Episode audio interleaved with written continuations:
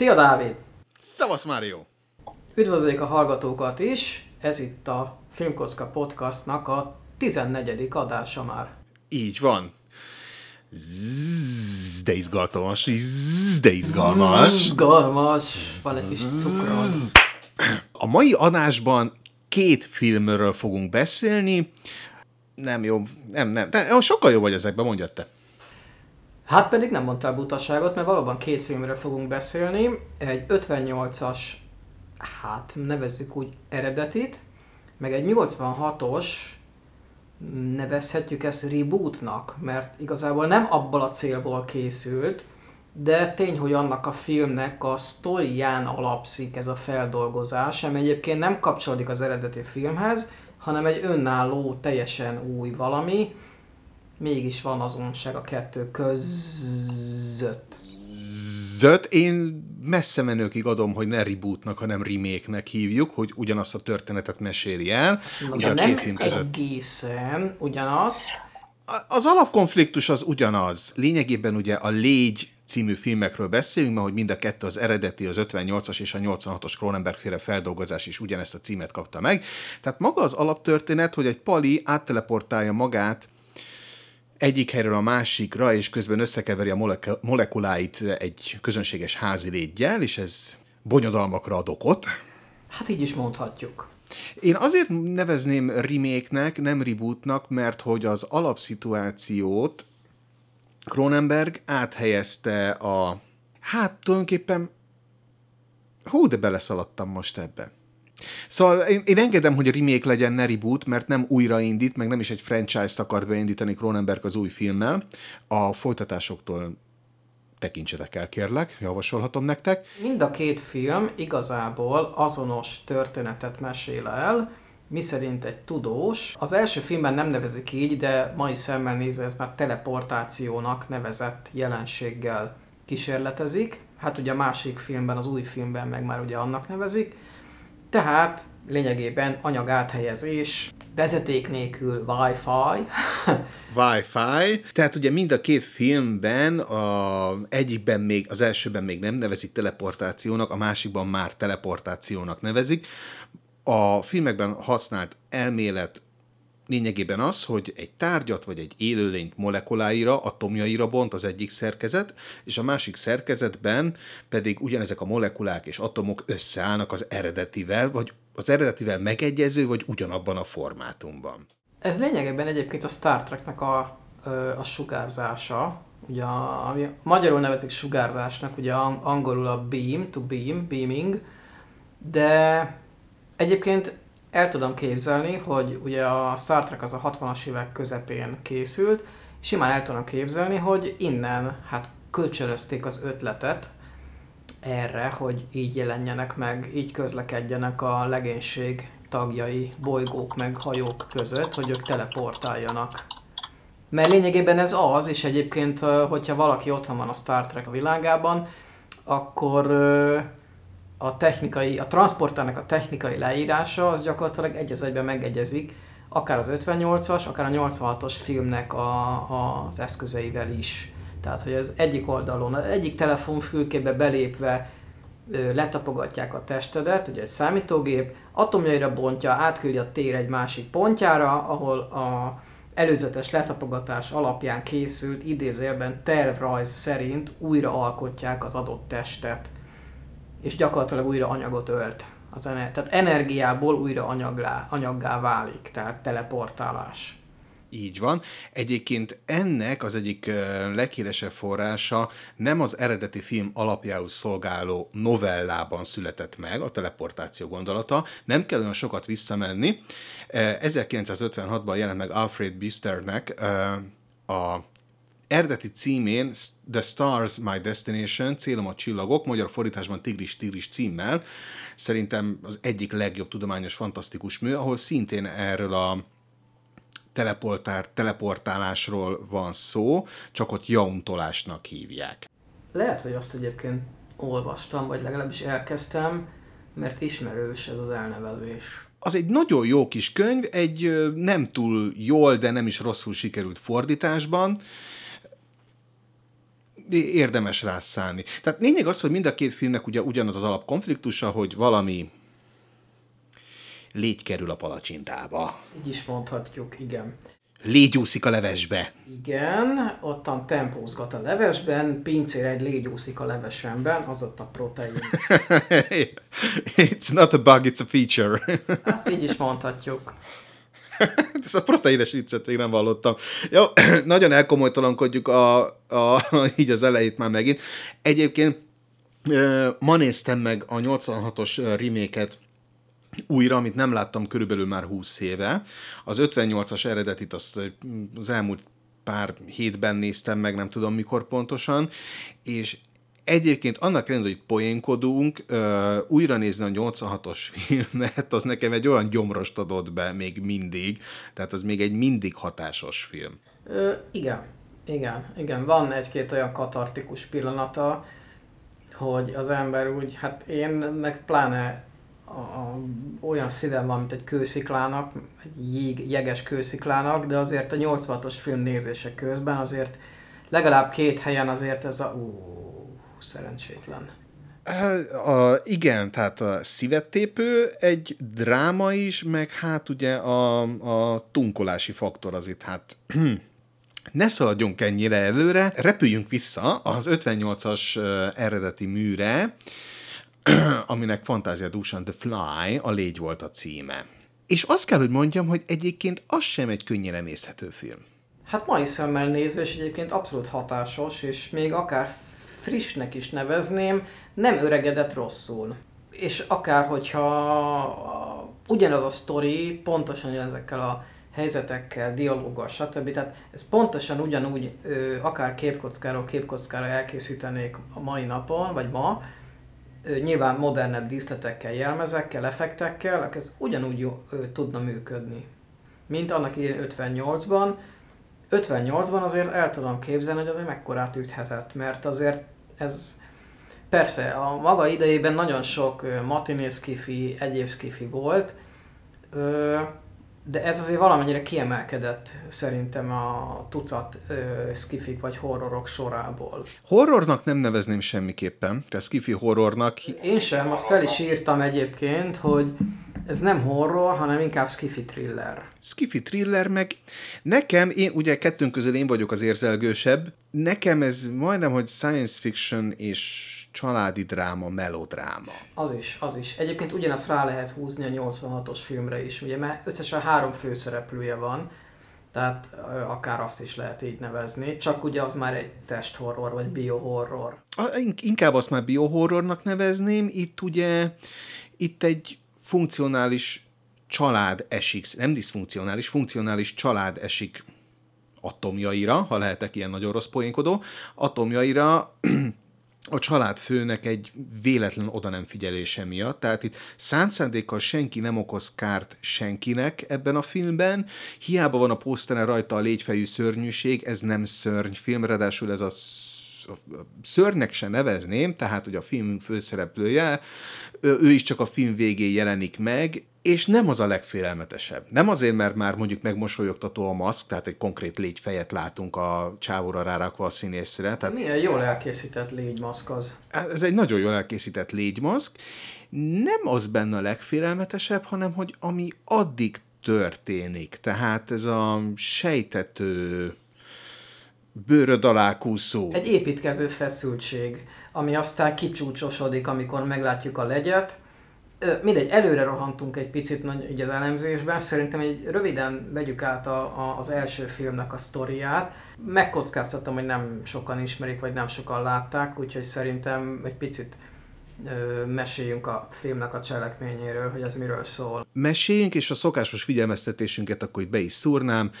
Spoileresek leszünk. Ripityommá. Bocsánat. Atomjaira spoilerezzük a filmet. Oh, oh, oh, oh, oh. Igen. Ezt még háromszor elsütheted, ezt a poént, és utána az zálogot kell adnod, vagy fizetni. Atomjaim legmélyéig felfogtam intermedet. Atomjó poén. Igen, és ez egyébként egy megrázó film. Na tehát, kanyarodjunk vissza akkor 1958-ba. Átlag mozinézők vagyunk, ránézünk a film plakátjára, egy légyfejű csávó és egy sikítozó nő. Hm, fly. szörnyfilm lesz. Joe, üljünk be erre a szörnyfilmre. Oké. Okay. Korabeli ilyen hasonló filmeknek a poszterei, azok ugye jellemzően mindig valamilyen szörnyeteg, robot, űrlény, mit tudom én, sikítozó nagymelű szőke csaj tartanak a karjukban, és akkor ez egy poszter, és akkor alatta valamilyen jó kis blikfangos ö, cím, hogy mit tudom én, az óriás hangja, az óriás pók, az űrlény, az ilyen szörny, az amolyan mit tudom micsoda. Úgyhogy ha csak a poszter alapján akarta valaki ezt a filmet megnézni, valószínűleg csalódott egyébként a végén, mert rohadtul nem azt kapta, amit a plakát ígért, vagy sejtetett.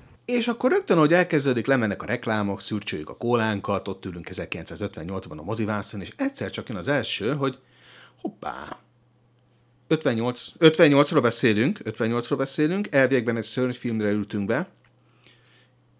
Ez a film színes. Ez ugye abban a korban egyet jelentett azzal, hogy erre a filmre sokkal többet költöttek, mint a fekete-fehér társaira, mert ugye a színes film technika akkor még borzasztóan drága volt. És anamorfikus széles vásznú, tehát 1 per 2,35-ös képarányú. De még mindig nem beszélünk a, a film történetéről, pedig ezt ígértem az előbb pár mondattal korábban. Így van, csak szeretném kontextusba helyezni, hogy egy The Fly, egy szörfilmnek átszázott, majdnem, hogy filozófiai mélységbe ereszkedő skifi melodráma, akkor nevezzük így, hogyan építkezett föl abban az időben, ami egyébként szerintem a mai napig megállja a helyét. Tehát elindul a jelenet, és ott vagyunk, hogy egy acél öntöde gyár épületben a biztonságőr kijön a helyéről, és azt látja, hogy valami történik ott bent a gyárban. Bemegy, és megtalálja a gyár tulajdonosának a sógornőjét, kétségbesve, sírva, összetörve, és a gyárban lévő hatalmas nagy présgépet, ami már összepréselt valakit. Egy fél ember ló a présgépből. És a présgép tele van vérrel. És ott van az asszony, aki meglátja az éjjeli őrt, és elmenekül. De nyilvánvaló, hogy hát a, a rajta kapták, hogy gyakorlatilag ez egy gyilkosság, ha minden igaz.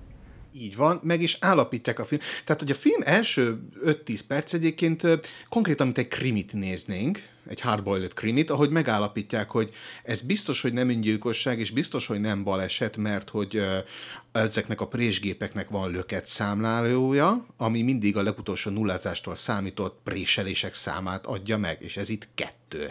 Meg csak úgy üzemeltetett, hogy a piros gombot meg kell nyomni. Ami messzebb van a présgéptől, mint hogy valaki onnan kinyúljon, tehát ez rendőrséginek meg van állapítva, hogy itt kérem szépen gyilkosság történt. És aztán az asszony be is vallja, hogy valóban ő ölte meg a férjét, mert ugye azonosítják a holttestet, hogy ő a férje, és a, az asszony bevallja, hogy ő ölte meg.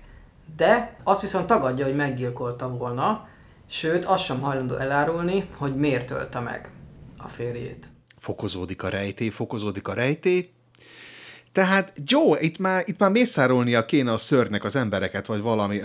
Maradj csöndbe, ez a film érdekesebbnek tűnik, mint amit eddig láttunk. Bizony. És akkor itt jön a film második ö, meglepetése.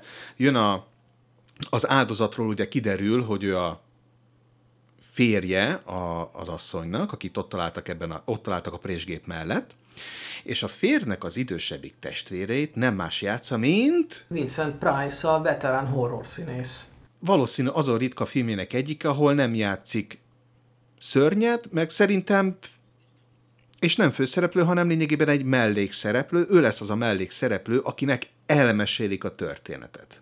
Igen, mert ugye a filmnek a szerkezete az olyan, hogy az elején ugye a néző látja, hogy mi történik, tehát gyakorlatilag felvázolják az, a konfliktust, de ugye nem tudjuk a, a, a kiváltó okokat, a motivációkat, úgyhogy a filmnek a nagyobbik része, az gyakorlatilag flashbacknek nem mondom, de az asszony elmeséli, hogy mi történt és hogy történt. Tehát végül is a filmnek a középső nagyobbik része az egy visszaemlékezés, hogy aztán egyébként egy keretes szerkezettel a filmnek a végén újra visszatérjünk a jelenbe, hogy aztán lássuk a következményeket az elmondottak alapján, de ne menjünk még annyira nagyon előre. Az asszony ö, elmeséli a rendőrségnek, a, a, a, egy felügyelőnek és ennek a sógorának, hogy mi is hogy történt, és miért ö, ölte meg a férjét. Na és innen kezdődnek a, az igazán creepy dolgok, meg az elgondolkodtató dolgok, meg a fantasztikus dolgok. Tehát itt bizonyosodik be egyre jobban, hogy ez sok mindent lehet erre a filmre mondani, de azt nem, hogy egy átlagos, ilyen kaszabolós vagy szörnyes horror lenne. Nem az, és itt a forgatókönyvön kívül egyébként még egy dolog kellett hozzá, a főszereplő színésznőnek, Patricia Owensnek az alakítása elképesztő skálán mozog a, a tüneményes háziasszony, amerikai háziasszony szerepétől, kezdve egészen addig, hogy ott ül az ágyon, és fo- a saját gödrében forgó szemekkel riadtan néz körbe, amikor meghal, hogy egyszerűen csak egy házi légy röpköd össze-vissza. Igen, már ugye, mert ped a, annak, hogy a légy vagy legyek röpködnek a házban, annak nagyon ö, nagy jelentősége van, mert ugye egy bizonyos legyet meg kell találni. Egy fura légy, aminek olyan fehér a feje, meg az egyik lába. Légy te fura. és még engem tiltasz le az atomos poénokról. Szóval ennek a, a Patrisának az alakítása, aki, jó, most a filmbeli neve nem jut eszembe egyedül, Helen Delambre. Egyébként most csak így, így a férfi hallgatóinknak szeretném megjegyezni, hogy szerény véleményem szerint Patricia Owens az egyik legszebb színésznő volt a világon. Akár. Én elvakult Audrey Hepburn rajongó vagyok. Zárójel. Ellen Dalambre, aki láthatóan Dalambre... Szóval Helen... Kanadában játszik, tehát francia Kanadában. Ugye az eredeti sztori az, egy, az Franciaországban játszódott. De az adaptálás során megváltoztatták a helyszínt, és így került ö, Kanadába, de ugye a francia nyelvi alapok, azok ezért megmaradtak, mert ugye Francia-Kanada lett a helyszín, Montreal talán, ha jól emlékszem. Tehát akkor a francia hangzású Helen Élen? Vagy hogy kell akkor ejteni? El, hát figyelj, most angolosan lehet Helennek mondani, csak akkor Galambre valószínűleg. Mindegy. Szóval Helen. az asszony kétségbe esetten örlődik.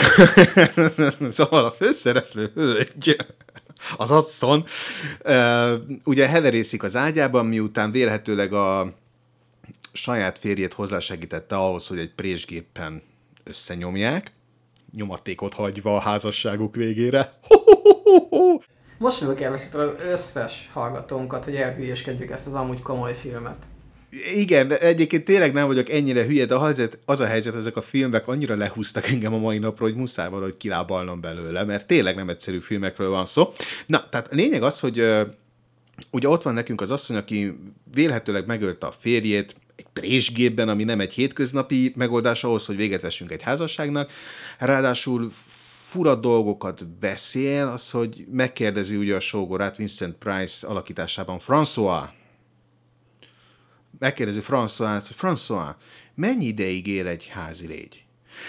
Ez, ez egy olyan kérdés, ami egy filmben elég ritkán hangzik el, itt ráadásul már egy olyan filmről beszélünk, aminek elég sejtető és kicsit ború, morózus hangulata van, és abba egy ilyen kérdés, ez, egy, ez a tipikusan ez a nagyon, valahol nagyon belóg a léc, vagy ez előrevetít valamit a film vége felé, Joe? Mit szólsz ehhez? Úristen, milyen filmre ültünk be? Tehát ez így már parafaktor. Ahol az éjjeliőr találkozik egy fekete macskával, már annak a jelenetnek is van egy jelentősége, ami viszont csak később áll össze, hogy ugye a fekete macska hát gyakorlatilag a valamelyik feleségét hiányolja. Ugye úgy van, hogy a biztonságőr először, az első párbeszéd a filmben lényegében az, hogy a biztonságőr előjön a kis bódiából, és beköszön a gyárban a melósok által letetett macskának, egy fekete macskának, és megjegyzi neki, hogy ú, biztos nagyon szomorú vagy, hogy hiányzik. Hogy hívják a másikat? Fú, egy fehér cica, de nem jut eszembe most a neve, ami D betűvel kezdődik a neve ekkor még nyilván nem tudjuk, hogy ő rá gondolt, de hát nyilván De rá gondol, rá gondol, mert mondja a macska nevét. Gondolt. De mondja a macska nevét, ez benne a durva. Igen. Tehát ki mondja, tehát hogy hiányzik neked a most meg, nem keresem meg. Tehát lényeg az, hogy Ugye, mint minden macska tulajdonos, te is, én is szoktunk beszélni a macskáinkhoz, mert hát ugye a világ leggonoszabb és legértelmesebb és legszerethetőbb állatai, tehát beszélünk hozzájuk, és a biztonsági őr is megjegyzi, hogy na mi van, hiányzik a barátnőd, itt mondja, mond egy macska nevet. Ennyi, ez az információ, Amire egyébként látszólag nem is figyel oda az ember, mert hát honnan tudná, hogy ennek jelentősége lesz a, a későbbiekben. És jelentősége lesz, mert később, amikor már tudjuk, hogy valami nagyon nem, nem normális dolog történik a Élén és André házában, egyszer csak felbukkanott egy fehér cica, és ugyanezen a néven szólítják, hogy a biztonsági őr szólította a fekete macskához beszélve, és akkor már itt már tudod, hogy tehát így már jön az információ, hogy közben nem csak Élén, hanem a fiúk, Filip is megkérdezte a François, hogy nem tudod, mennyi ideig él egy normál házi légy? és akkor egyszer csak ugye elindul a visszaemlékezés, ahol szintén a visszaemlékezésben az egyik első jelenetben felbukkan a fehér cic, akit ugyanezen a néven szólítanak, és itt te, mint az egyszeri néző, aki már, akit már beszippantott a filmnek ez a bajlós hangulata, tudod, hogy Felkapja a fejét, nem, hogy hoppácska. Nem csak az, hogy hoppácska, hanem hogy ezzel a macskával valami történni fog, és én azt nem vagyok benne biztos, hogy látni szeretném. Megsugalom, egyébként nem látjuk, hogy mi történik a macskával, vagy hát félig látjuk, utána egy picit halljuk is, hogy szegény az úgy, hát spoiler, jobb létre szenderül, úgymond, de ezt nem látjuk azért így szerencsére. Oké, okay, megint nagyon előre rohantunk, állandóan előre. Előre rohantunk, csak így hangsúlyozni szerettem volna, hogy az a forgatók, hogy mennyire zseniálisan van felépítve. Jó, nagyon jól van. Hogy korábban még nem fontosnak számító mondatok, momentumok később milyen jelentőséget bírnak, de szintén az is a, a parafaktort erősítik. Tehát nem félsz, hanem egyszerűen csak tudod, a zsigereidben érzed, hogy itt valami nagyon nem jó dolog történt, és nem vagy benne biztos, hogy te ezt tényleg tudni akarod. Igen, egy nagyon nyugtalanító ne... érzése van az embernek a nézése közben, és ugye a feszültség fokozatosan növekszik, tehát fokozódik, és ezt azt is hát támogatja mondjuk így, hogy ugye egyre inkább, hogy megyünk előre a cselekményben, a sztoriban, így helyre kerülnek ezen kis kicsi kis részletek, amiket addig ö, láttunk ugyan, de nem tudtuk még, hogy akkor az miért van, de így lassan így összeáll a kép, és ez a ó. Igen, és ez a au. Élén elkezdi elmesélni a történetet, tehát megjelenik előttünk a Delambre család, hogy a fér az lényegében egy, egy feltaláló, egy zseni, aki akit a bátyja sikeres vállalkozásából, François pénzzel, hogy ő otthon tudjon dolgozni, és különböző technikákat feltalálni, amivel a gyár is segít, lent dolgozik a pincéjében. Rövid disclaimer, felismerted a csávó laboratóriába vezető ajtót? Mind a két filmben volt. Akkor dobtam egy hátast ezen egyébként, amikor megláttam. Egy fémtolóajtó. Igen, az megjelenik mind a két filmben. És egyébként a, a 86-osban direkt használták ezt a motivumot. Ügyes. Na, tehát lényeg az, hogy André, ez a nagy feltaláló, meséli jelennek, hogy, illetve mutatja, hogy itt van élete találmánya, arra nem emlékszem, hogy hívta a filmbe, de lényegében egy teleportációs eszköz talált ki. Anyagátvivő, vagy valami ilyesmi volt a neve. Valami Tehát nem, nem, nem teleportálásnak nevezte ezt a folyamatot, meg az eszközt sem. De lényegében a teleportációt találta föl, meg is mutatja neki, hogy egy porcelán hamut állat az egyik kamrából, csili eh, fényefekteknek köszönhetően egy másik kamrában látunk. Itt egy picit kitérnék arra, hogy nagyon minimalista a trükkfelvételek, nagyon minimalistán vannak alkalmazva, nincsen sok belőle, tehát ezek a látványeffektusok meg hasonlók. Viszont az a helyzet, hogy ezek még jól néznek ki. Igen, és egyébként nem csak a korabeli ö, technikai színvonal szerint, hát most lényegében egy villódzó fényt látunk, és egy képkockára nyilván valamilyen stop trükkel elhomályosodik a kép, tehát gyakorlatilag az egyik képkockában még ott van az adott tárgy, a másikban már nincs, a kettő közötti átmenetet azt egy hang- és fényeffektussal elfedik. Mai szemmel ez már nagyon-nagyon primitív. Megjegyzem, a 86-os filmben ott ugye azért sokkal kifinomultabb fényeffektust használnak ott, villódzó, tehát ott animáció van, itt nem uh-huh. annyira de egyébként nem is hiányozik annyira, hogy, hogy ilyen nagyon-nagyon Abszolút látványos legyen, mert, mert maga a folyamat is már annyira fantasztikus, hogy az ember valószínűleg már önmagában ettől is ledöbben, és nem szükséges ezt megtámogatni még öncélú speciális effektusokkal. Egyszerű, primitívnek nevezném, nem nevezném, inkább azt mondom, hogy egyszerűek ezek a látványeffektusok, és po- egyszerűek viszont ugye nem löknek ki téged, tehát hiába nézünk egy majd 70 éves filmet, ezek nem löknek ki. Valószínű az, hogy ezt meg lehetett volna oldani olcsón is, de aztán azt mondta az operatőr, hogy egye fene jöjjön az a világosító, és oldjuk meg szebben, mint hogyha hagyományos módon csinálnánk, egyszerűen csak ki van dolgozva rendesen, az a pár egyszerű trükk. Na, nem is ez a lényeg, mindig elkalandozok. Tehát lényeg az, hogy megmutatja Érennek André, hogy na, egy hamutálat át tudok teleportálni. Hát igen, csak, és ugye meg is érkezik a hamutál a másik gépbe, csak hogy van egy apró pici probléma, hogy nem tökéletes az átvitel. Ugye a porcelán tány eh, hamutálka aljára oda van írva, hogy Made in Japan, ez viszont, amikor ez a hamutálka megérkezik, ez a, ez a felirat tükörben jelenik meg. Tükrözve jelenik meg, igen. Tehát nem tökéletes, a folyamat is ö, fejleszteni kell, tehát tökéletesíteni kell az eljárást. Ami egyébként sikerül, sikerül is. Sikerül. Ráadásul ugye itt megint előhoznám azt, hogy itt megint a tudomány ahogy elkezd beszélget André és Ellen arról a tudományról, hogy Ellen lényegében be van tojva ettől, amit ő látott, hogy ezt ő nem képes elfogadni, hogy ez biztos valami varázslat. Tehát, ez, tehát neki ez már túl sok. Itt van egyébként egy nagyon érdekes párbeszéd, hogy ö, ugye ekkor már van, létezik tévé, jó, mondjuk baromi régóta létezik tévé, már 58-hoz képest is, de hogy a televíziót hozza fel az André, ö, példaként, hogy hát végül is az is varázslat, ha úgy tetszik, hiszen ö, láthatatlan ö, hullámokon keresztül érkezik kép és hang egyik helyről a másikra. Sőt, Ugye meg is említi a filmbe, hogy uh, uh, hogy az ő apja, Andrének az apja 50 évvel ezelőtt, ha azt mondom neki, hogy te majd egy New Yorki meccset fogsz nézni élőben Bostonban a tévékészülékedén, azt ő ugyanúgy nem hitte el. Azt hogy most mondani, de hogy lehetetlen. Hogy, Igen. Ez hogy lehetetlen. Hangzik.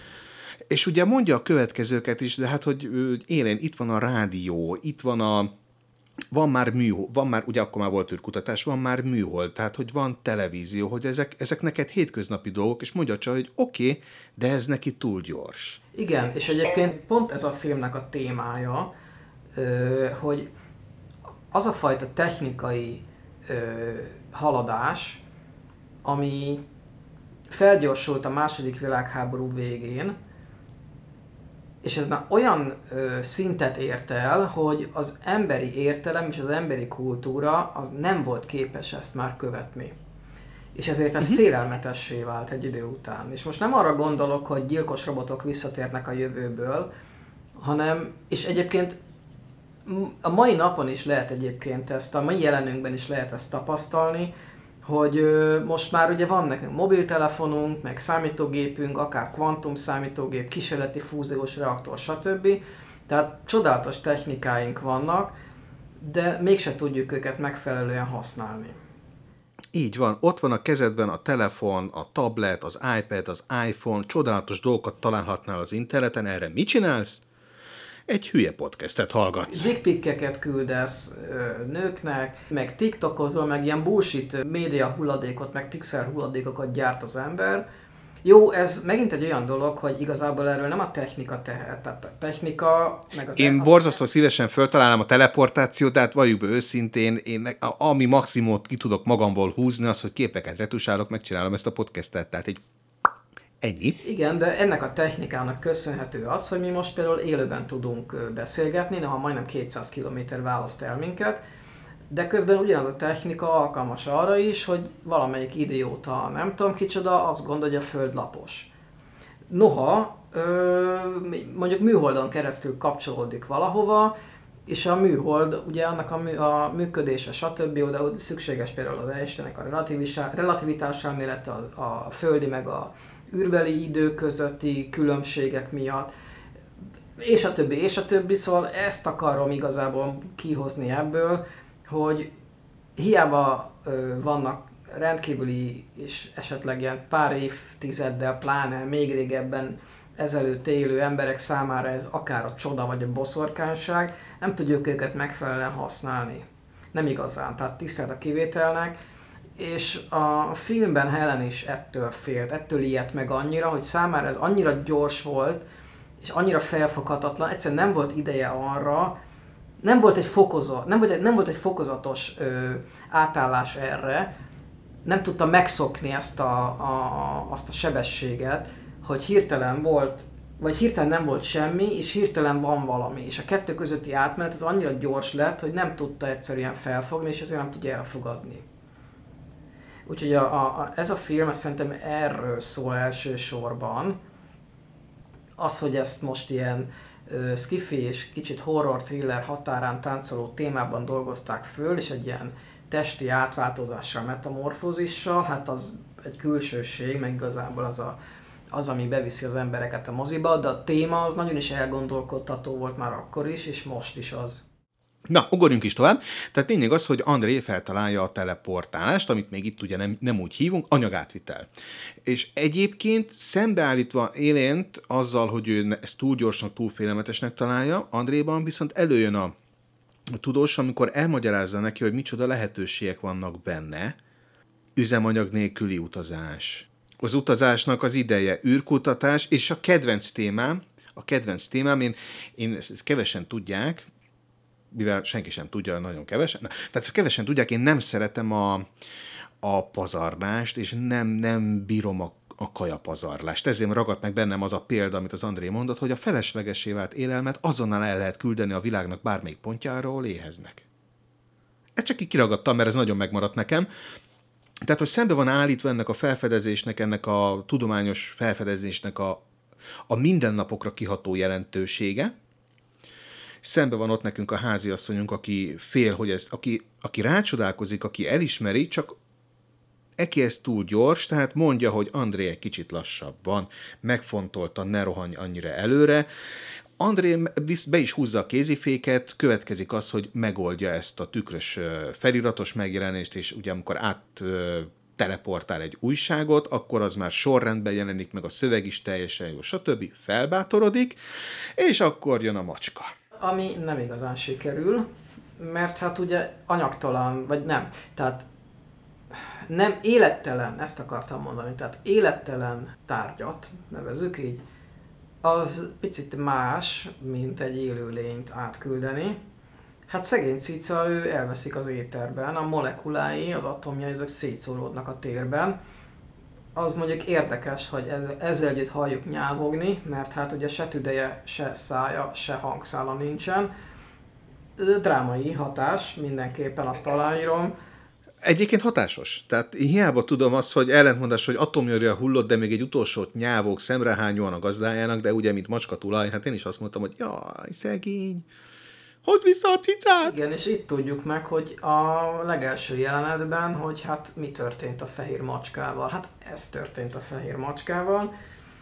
Na és utána felbátorodik viszont a, a, a tudós, vagy hát inkább úgy mondom, hogy nem szegi kedvét ez a kudarc, és próbálja tovább tökéletesíteni az eljárást, meg az eszközt, és a végén egy tengeri malacot is, ugye? Tengeri malacot is átküld, tengeri és, az malacot. már, és az már teljesen éppen, egészségesen, normálisan ö, átmegy a gépen.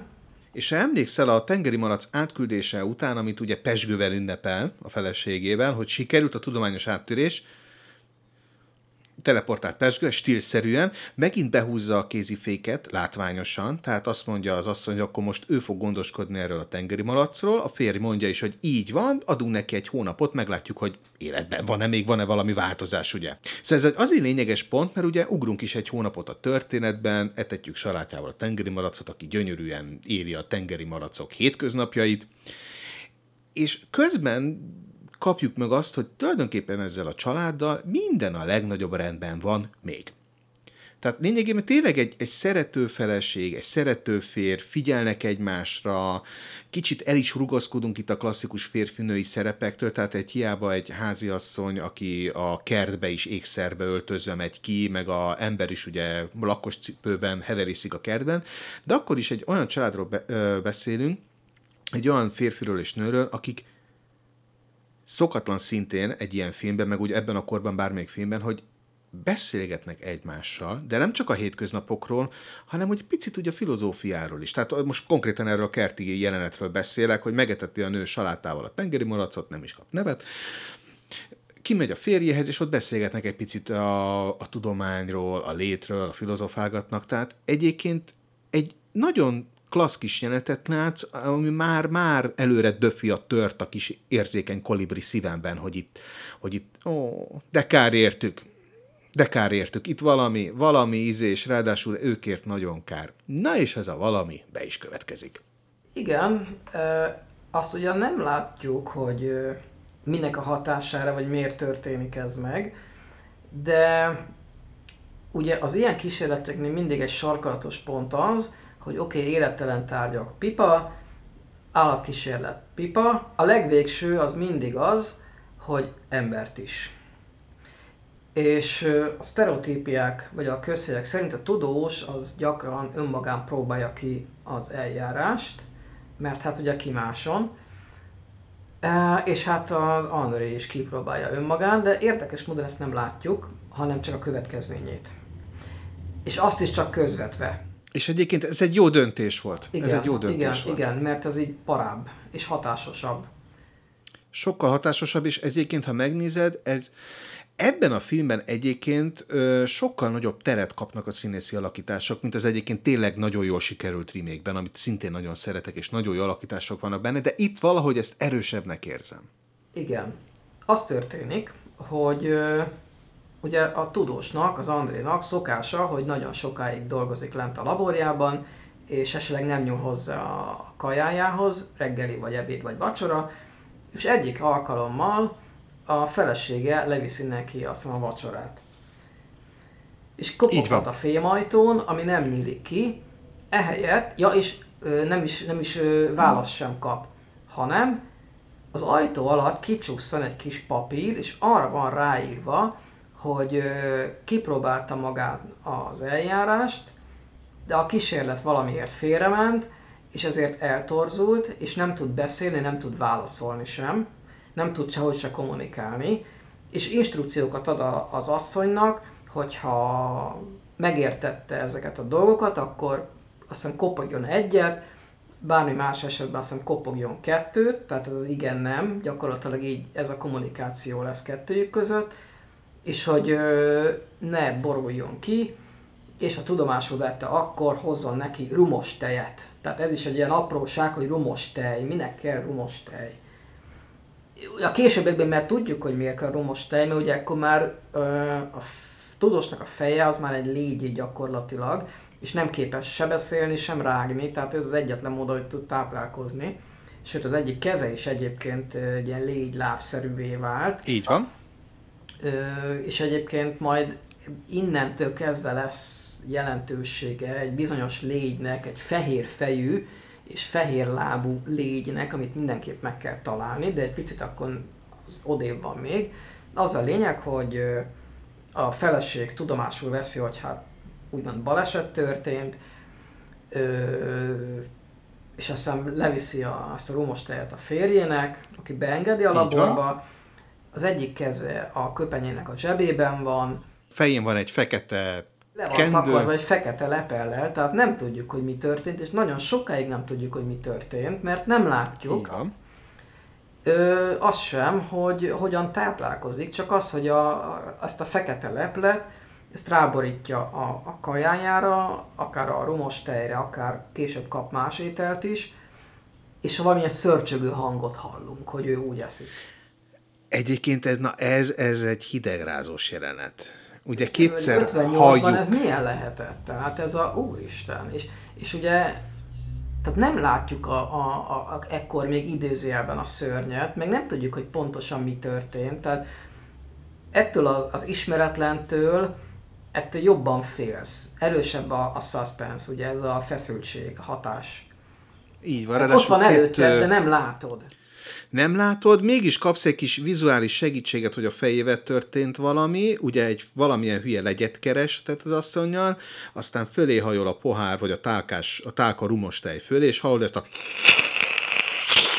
hangot, amitől egyrészt a belet kifordul, meg úgy elkezd azt gondolni, hogy mi a frász történhet, annak basszus szerencsétlen. Mi történhetett vele? Szerencsétlen, és ugye itt, itt jön át a, megint a Patricia Owens alakításában élének a szerepe a néző felé, hogy ő közvetíti a szimpátiát, meg az elborzadást. Hát gyakorlatilag egyébként az ő szemén keresztül, az ő személyén keresztül ismeri még a néző is az eseményeket, meg hogy mi történt. Így van, és van egy, egy nagyon erős, sok erős, de ez egy nagyon erős jelenet volt nekem a filmben, amikor ugye másodszor viszi le a vacsorát a férjének, közli, hogy nem találja a legyet, hogy kellene segítséget hívni, és ugye a férj egy ilyen dühös csapásokkal válaszol az asztalra, hogy egy, nem, kettő csap az asztalra, hogy nem, aztán ugye le, készül, le, leül, leül, hogy megegye a vacsoráját, ugye még mindig lepel alatt van, nem látjuk, hogy mi történt vele, ránéz, illetve fölnéz, hogy hol van az asszony, aki még mindig ott áll mellett, és egy nagyon határozott kézmozdulattal beparancsolja lényegében a másik helységbe. Igen, hogy ne lássa.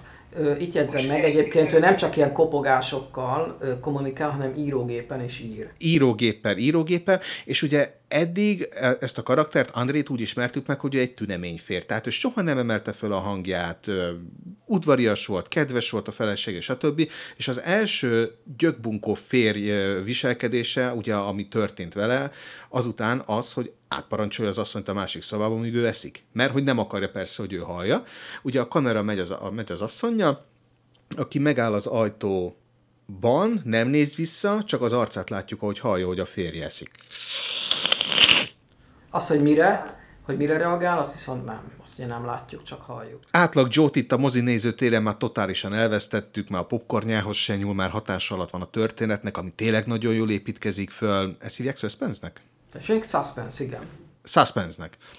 Tehát így már dolgozik a suspense, és ugye előbb-utóbb, amikor már végérényesen kiderül, hogy a legyet nem találják, mert kergetik a házban, tényleg ott van egy fehér fejű de kirepül az ablakon, nem találják meg, az asszony lemegy közölni Andréval, hogy hát nincs légy, és akkor lekelül a lepel. Lehull a lepel. Lehull a leple.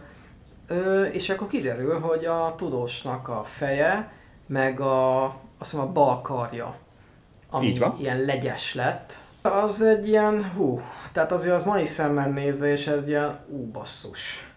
Igen, és ráadásul jó, én szerintem nagyon jó érzéken nyúltak ahhoz, hogy mivel keveredjenek össze a, a tomjai, mert ugye itt lehetett volna bármilyen más állat, ami elég kicsi ahhoz, hogy ne vedd észre, hogy bekuszik veled a, a teleportációs kamerába, de itt egy közönséges házi légyről beszélünk, tehát eléggé profán arcú csapása ez a tudósoknak, hogy egy ilyen pici, oda nem figyelt dolog miatt is mekkora katasztrófa következhet be, a másik meg az, hogy szerintem, most csak az én izém, tehát az, azért a házi légy az egy ritka kusztustalan állat szerintem. Hát nézőpont kérdése. Nekem, bla. Egy kaméleon lehet, hogy máshogy nevezni, vagy máshogy gondolná. Egy fincsi kövér légy, tehát nyomja. Fincsi, egy, guszt, egy gusztustalan kövér légy, tehát e, én tipik az az ember vagyok, aki nem fél a kígyóktól, elkapja az egeret, hogyha felbukkan a pincében, de én félek a bogaraktól meg undorodom is tőlük. Na, tehát, un, tehát ja, nem, attól függ. Egy bizonyos méret után kislányosan sikoltva menekülök, mondjuk egy szöcske vagy ilyesmi elől. A légy az úgy általában de zavar egyébként, amíg úgy nem rajtam döngítsél. Igen, a légy, mint, mint egy ilyen kulturális jelenség, az egy olyan, hogy azt a világon mindenhol ismerik, és mindenhol utálják, esetleg is mindenhol le akarják csapni. Úgyhogy ez egy ilyen, ez egy ilyen... Tehát egy utálatos létforma. Igen, ez egy ilyen arhetipus a légy, talán. És ugye egy csomó dolgot ö, akár lehet kapcsolni hozzá, tehát hogy a, a dög légy is, most nem a gangstazolira gondolok, ami a, ott a bomló húson ö, döngicsél, meg a halottak körül, meg megjelenik, mit tudom én, a, oda a kutyagumi körül rárepül a kutyagumira, tehát van egy kulturális hatása a, a légynek, mint jelenségnek a, az egyetemes emberi kultúrában szerintem, úgyhogy ezért is lehetett egy jó választás ez. Abszolút, mert hát végül is egy zseniális tudósról beszélünk, egy akulturális szeméről, aki egyszer csak, ahogy az előbb becseteltük, egy eléggé hogy hívják, volt létformává degradálta magát egy icipici apró baleset miatt, mert ugye a filmben kiderül, hogy ő egyszer már átteleportálta magát, semmi gond nem történt, aztán még egyszer, és akkor repült be a légy. Amit ugye nem látunk, csak legépel nekünk elmesélve. Igen. Kellemetlen. Kellemetlen, apró dolgokra is érdemes odafigyelni. Tehát élén szembesül azzal, hogy a hites urának a feje helyén most egy légyfej van, bal karja helyett pedig egy légyláb van, és itt jön még egy nagyon szép jelenet, és egy, egy, egy nagyon zseniális jelenet. Azt tudni kell, hogy Andrét a David Hedison nevezetű színész alakította ebben a filmben, aki hozta a tisztes, jóképű, jóvágású middle-age tudós ember szerepét, szeretőfér szerepét, de ő ráhúzták egyébként a légynek a izéjét. Nem kaszkadőrt használtak, hanem a maszkban is végig ez a színész játszott. Így van, és ugye nem tudom, emlékszel arra a részre, hogy élén meglátja, lehull a lepel, meglátja, hogy mi történt a férjével, sikít egyet, hátra megy, hátra esik, és a férje elindul felé. És nem tudom, megfigyelted a, a, a színésznek a mozdulatait. Nagyon picit, tényleg csak nagyon picit lehet látni, ez az apró, a, a fejét, hogy jobbra-balra rángatja. Aha, akkor igen. Ez, ez ugye a 86-os filmben is a Jeff Goldblumnak volt egy lehet, hogy innen vette, bár én úgy olvastam, hogy egyébként ezt ő találta ki, ezt a, ezt a rángatózást a fejével, de akkor lehet... Azt nem tudom, hogy ő, ő, ő találta ki, de az tény, hogy a David Hedison ez megcsinálta, hogy ez a, ez a kapkod a fejével, mintha, mint amikor te is kapkodsz a fejeddel, hogy döngítsél el légy körülötted, és hogy hol vagy, hol vagy, hogy csapjalak le. És ugyanígy így kapkod egy picit a fejével. Alapból egyébként egy légy is így mozog, tehát ha megnézed, akkor ő nem lassan, hanem tik-tik-tik, így nagyon gyorsan, mintha, tik, tik, tik. mintha egy ilyen stop motion trükköt látnál a, a mozgásában. Így van, és ez, az, és ez a pici apróság az, ami egyébként mai szemmel nézve is azt mondod, hogy nem egy színész látsz egy maszkban, hanem egy szerencsétlent, akivel valami szörnyűség történt. Ez a pici apró mozdulat. Meg ugye a klasszikus jelenet, pont ugye ezután, hogy ahogy egy, egy összetett robar szemen keresztül látnánk a, a sikoltozó nőt. Így van. Az egy nagyon elhíresült jelenet lett aztán. Biológiailag nem egészen pontos különben, de tény, hogy hatásos, hogy ez a szubjektív plánban mutat. Passzol a széles vászonhoz. Igen, igen, igen, igen. Tehát hatásos, tehát végre látjuk a, a, a címszereplő testi valójában, hogy mi történt vele, asszony kidől, látjuk ezeket, tényleg ez a, ez a remekbe szagott mozdulatok, hogy mert ez hülyén fog hangzani, megtölti karakterrel ezt a légy André hibridet. Mivel ugye ö, az arcával, meg a hangjával már nem tud játszani, ezért csak a, Mert ugye nem tud beszélni. a mozdulataival tud. És zseniális. Ez minimum az a színvonal, ahogy a... Ki játszott a A Peter Weller. Peter Weller belerakta saját mozdulatait a Robocop jelmezébe, a Robotgerónak a jelmezébe, megtöltötte. Tehát csak az akciószkénákat nézed. De a lényeg az, hogy ugye itt a, a, ez a színész is a korlátozott lehetőségek ellenére, amit tudott, amit elveszített itt, azt hozzárakta ott. Ez ott látszik például nagyon jól, ahol ír, ahogy ír a krétával a táblára. Az zseniális az a rész és ahogy ugye kezd felülkerekedni benne az idő előre haladtával a légy, a rovar, kezd visszafejlődni az ő emberi mi volta, és az emberi gondolkodás képessége, ezt ugye le is írja az írógéppel, tehát kezd benne felülemelkedni, felülkerekedni a rovar, és a, a, az írása is egyre ö, rondábbá válik. És a végén már Igen. tényleg csak ilyen egy-két reszketeg vonalat tud húzni, az utolsó szavai az, hogy hogy szeretlek, ugye, hogy I love you.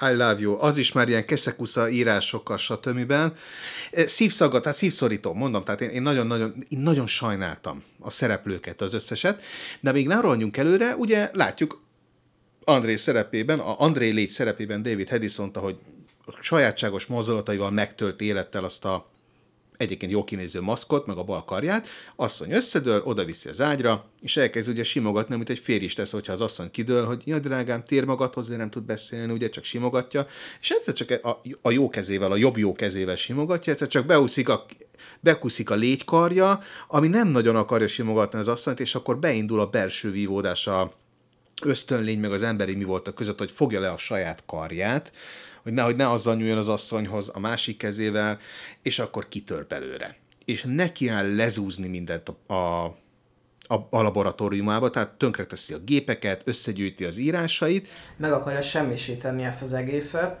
hogy, hogy a felfedezést az eltűnjön, és ne, ne lehessen vele se visszaélni, mert túl veszélyes ez a tudás. Egyszerűen. Így van. És maga az a jelenet is, tehát hogy szintén amit ott abban a pár lépésben ezek a kis rángó mozdulatokkal láttunk, azt tökéletesen belerakta az úzós részbe. Tehát, hogy máshogy csap, tehát, hogy a légy karjával csak így csapkod össze-vissza cél nélkül, az emberi karjával meg fogja a, a baltát, és azzal zúzza szét a dolgokat.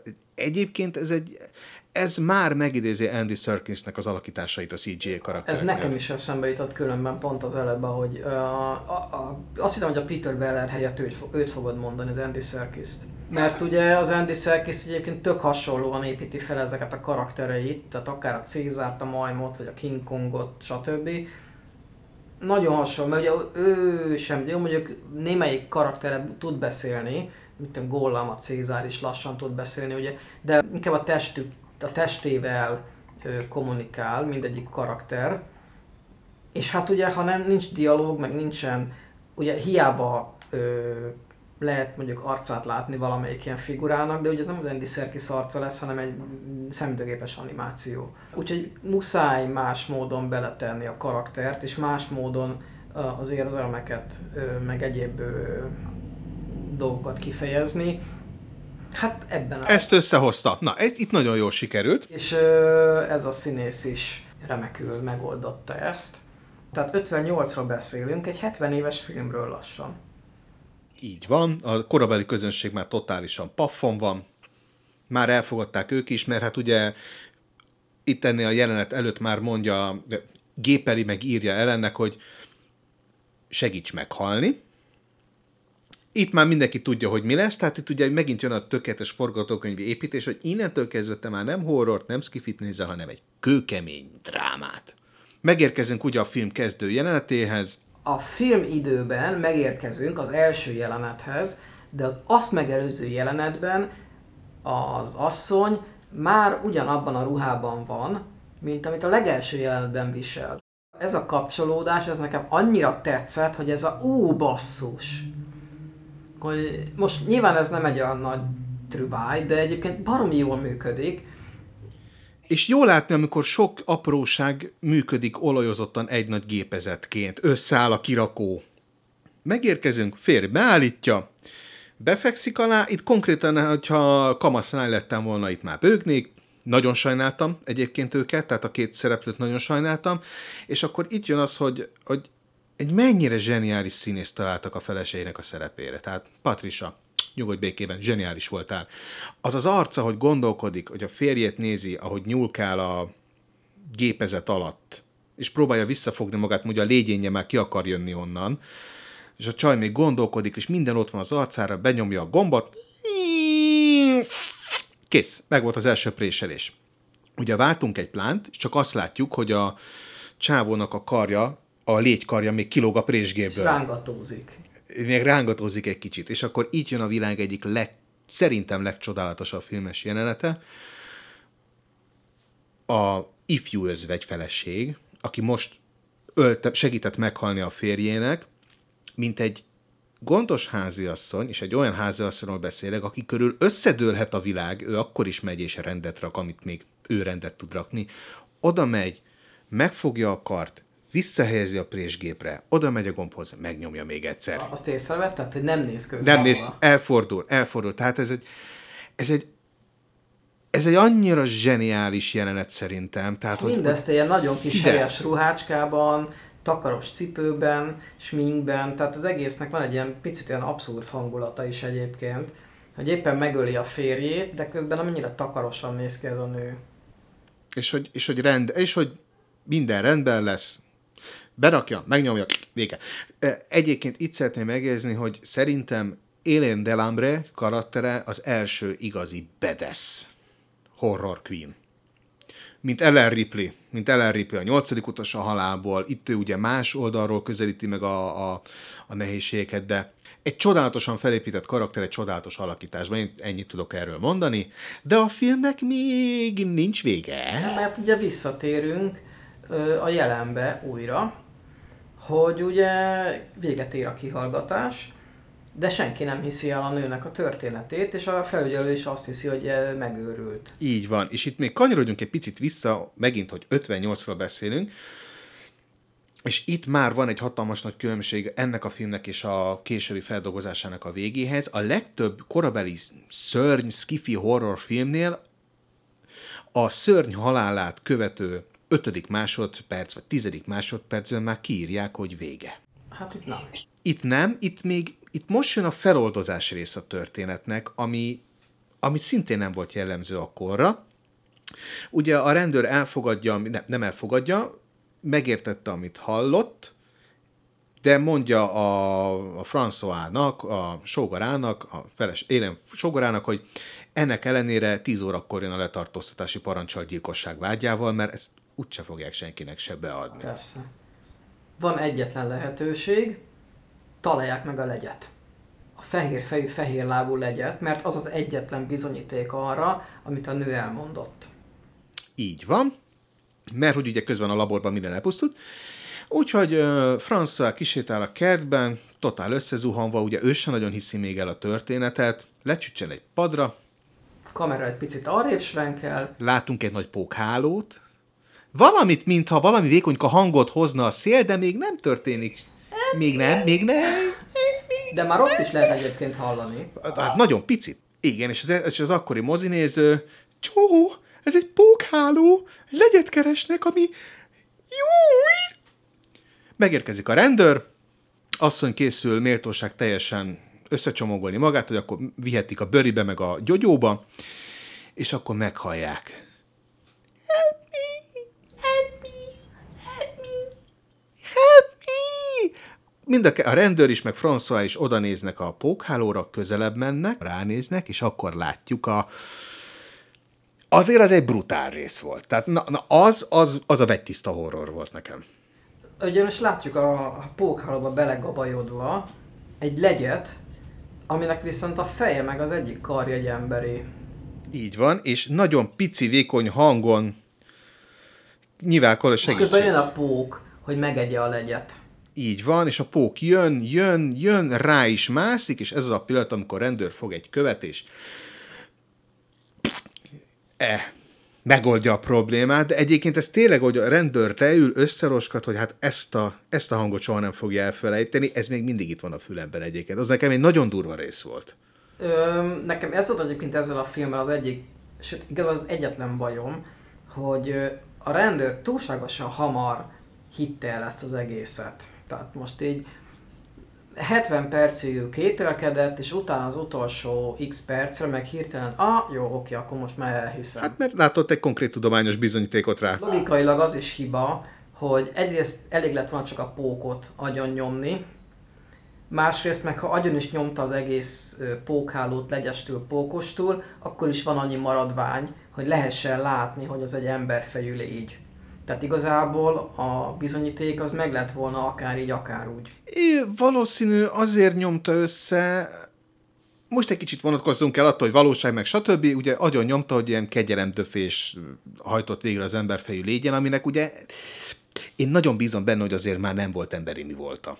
Tehát én, én bízom benne, hogy ahogy a Andréból eltűnt az emberi mi volt, hogy bízom benne, hogy a légyből nem tűnt el a légy mi volt, hogy helyt adjon egy embernek, akit élő, élve meg akar enni egy pók. Tehát azért ebbe belegondolni, ez nekem már kész horror. Valószínű ott volt az is, hogy hát most, most hogyha ebben van is valami ember, akkor nem jobb neki, hogyha ott adjon nyomat. Hát de, ez végül is igaz. Agyon, agyon pattintják, megoldódik ez a része, és akkor még mindig is most jön a feloldozás, Egyébként visszakanyarodom még ehhez a részhez, ezt úgy kell elképzelni, hogy a, a legyet az Andrét alakító színészt, azt ugye a fejét els, elsminkelték, és ötlátjuk közeli felvételen, hogy pókhálószerű anyagba bevonva, vékony hangon kiabál, hogy help me, help me, help me. Tehát még egy színészi alakítást is kapunk az, ehhez az egyébként számomra elborzasztó jelenethez, ahogy egyébként Vincent Price visszaemlékezett rá, ő meg a rendőrt alakító színész konkrétan hülyére röhögték magukat ennél a jelenetnél. Na mindegy, szóval, hogy számomra ez a szörnyű, tehát hogy ez még nekem adott egy löketet ahhoz, hogy tényleg ez a, tehát hogy ha nem a rendőr, akkor én csapom le, hogy most már pff, legyen vége a szenvedésnek. Ugye a rendőr leroskad, el is mondja, hogy ha még most ő elhiszi, még nem fogja föl, de élennel mi lesz?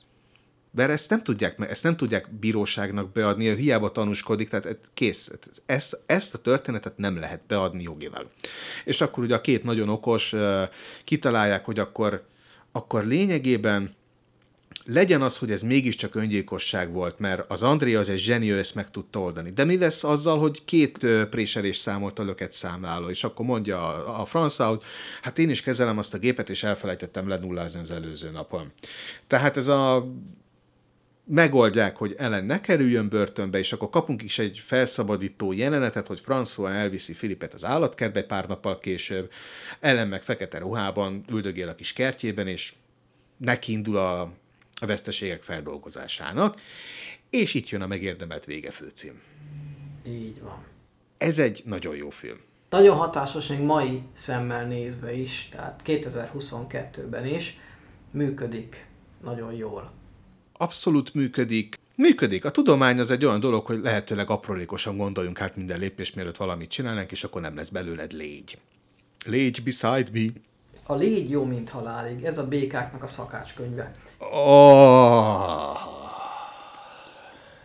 Egyébként az eredeti sztori az egy Playboyban jelent meg, és annak a vége tragikus volt különben, mert ott a sztori végén a Helen öngyilkos lett. És ugye ezt megváltoztatták, ezt is. Ö, és szerintem egyébként ez nem tett rosszat a, a történetnek. Ez, ez jót tett a történetnek, mert én meg vagyok róla győződve, hogy lényegében Élén a főszereplője az egész filmnek. Igen. Hát neki van a legtöbb vászon ideje, ha úgy tetszik. A legtöbb vászon ideje, de ő az, a, tehát lényeg, úgy meg ugye az ő szemszögén keresztül látjuk, de ő az, aki, ő nem csak a feleség, akit a félig légyé változtatott férje ugráltat ide-oda, hogy fogd el ezt a legyet, hozzá rumos tejet, hozzá lesz, hozzá. Tehát, tehát ő nem ugráltatva van. Kézbe veszi a, a, az Igen. eseményeket, tehát ő nem csak sodródik. Nyilván persze végrehajtja a férjének bizonyos utasításait, hogy például keresse meg a, a, a legyet, mert ugye, hogy úgy gondolja, hogy ha még egyszer átküldi önmagát a gépen, a légyel, akkor esetleg visszaalakul. Ez ugye nem derül ki ugyan, de talán ez lehetett a motiváció erre. De a lényeg az, hogy a feleség, ugye a Helen, az nem csak sodródik az eseményekkel egy idő után, hanem azért ő így kezdeményező is lesz, meg felnő úgymond ahhoz a feladathoz, hogy hát ő neki végeznie kell a férjével. fő lesz belőle. Ténylegesen meg... Eleve mennyire abszurd dolog az, hogy, hogy ugye meg is kell semmisíteni a nyomokat, hogy uh-huh. a férjenek a feje meg a karja, és akkor pont egy, egy 50 tonnás prés alá, egy 50 tonnás prés alá helyezi be a testet. Na most egyébként ez is logikailag egy picit problémás. Akármilyen kocsonyává meg gulyás levessé zúzódik ez a a testrész, akkor is azért valamennyire lehet ö, látni, vagy annyi szövet azért visszamarad abból. De hát ugye itt még nem beszélünk arról, hogy DNS meg géntechnika, technika, meg stb. Azért meg lehet állapítani ilyen kocsonyából is, hogy abban nincsenek mondjuk emberi csontmaradványok. Figyelj, egy korabeli bűnügyi helyszínelő oda megy, felnyitják a prést, és azt látja, hogy fura volt a fazon, biztos szívroham, és amiatt változott. Tehát ennek nincs releváns értéke, igaz, hogy... Jó, persze, ez igaz, tehát ez csak az én kukacoskodásom. De akkor egy kukacoskodó csávó vagy. Hát egy picit. Te meg legyeskedő. Ugorjunk akkor majdnem 30 évet szerintem. Kíváncsi vagyok, hogy hány legyes poén tudunk még elsütni az adás végéig. Legyél benne biztosat, hogy légy oly biztos benne. Legyünk akkor konstruktívak. Térjünk át akkor a 86-os filmre, ami reboot, vagy hát te remake-nek mondtad, de igazából talán mind a kettőnek lehet mondani. Újra elmesélik. Nem egészen ez a célral készült. Ö, tehát nyilván volt az eredeti sztori, és akkor azt úgy gondolták 80-as évek közepén, hogy azt milyen jó lenne megfilmesíteni újra. Szokás szerint egy csomó színészt meg ö, rendezőt elfogyasztottak a, az évek során, aztán ugye jött a képbe David Cronenberg, meg Jeff Goldblum és Gina Davis. E, ebből a felsorolásból én szeretném még John Getz színészt ja, persze, is felhozni. Persze. Neki is van egy fontos szerepe a filmben, ráadásul neki van a legérdekesebb karakteríve. Ne szaladjunk ennyire előre. Ne szaladjunk. David Cronenbergnek azt mondták, hogy figyú bátya, szeretnénk újra leforgatni a Légy című filmet, rendezd meg, csinálj egy forgatókönyvet, nyújts be, és ha oké, okay, zöld lámpa, és kezdjük. És ugye jöttek a színészválogatások, Mel Gibson neve is felmerült egyébként a Seth Brundle-nek a szerepére, Michael Keaton is. Willem Dafoe is. William Dafoe. William Dafoe-nél éreztem még talán azt, hogy ő lett volna jó, mint a Jeff Goldblum, de Jeff Goldblum ez erre a szerepre született. A Jeff Goldblumnak annyira jó ilyen gülüszemei, meg ilyen rovarszerű arca van, hogy ő volt a tökéletes választás. Meg ilyen hosszú karjai. Tehát a csávó a... két méter magas, tehát ő abszolút nagyon-nagyon jól hozta ezt a figurát, mert mint hogy így nagyon jól illet hozzá ez a kicsit bogaras, érted? Tehát kicsit bogaras Aha. tudós, de közben amúgy is van benne eredendően egy légyszerű, egy ilyen rovarszerű valami ezekkel a furcsa szemeivel, meg ugye ahogy az kezeivel gesztikulál az ujjaival, meg hogy tehát egészen elképesztő az a csávó is egyébként.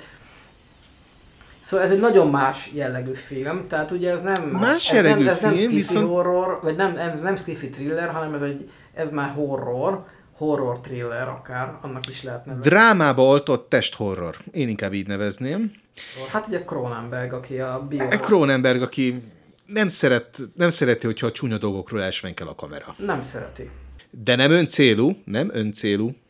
Ugye, és akkor kanyarodjunk vissza 1986-ra, és hogy miben más 86, mint 58. És most azon kedves hallgatóim, akik kórusban mondják, hogy ét, szeretném mondani, hogy nem.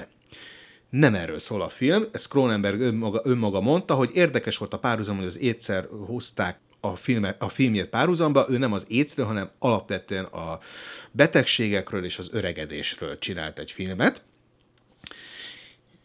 És ezt nagyon jól visszaadja. A filmben egyébként el is hangzik, hogy amikor már, most picit előre rohanok, de ugye amikor már elkezdődik a nagyon drámai átváltozása a főszereplőnek, akkor ő megdöbben azon, hogy úristen, ez olyan, mint egy rák, és még mondja is, hogy ő nem megy a rákosok közé, mert csak a nyirakcsomóikról, meg a hajhulásaikról beszélnek, és hogy ő nem, ő nem hajlandó a rákosok közé menni. Így van.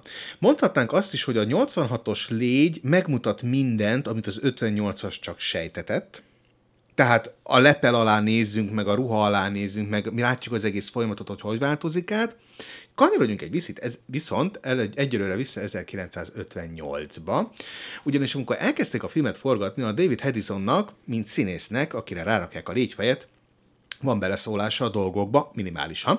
Tehát ő már akkor azt mondta a maszkmesternek, hogy mi lenne, ha nem egy légyfejem lenne, hanem egy légy ember keverékfejem mert hogy itt összekeveredtek a dolgok, és ez egy kicsit úgy olyan árnyaltabb lenne, gusztustalanabb lenne, mint egy sima légyfej.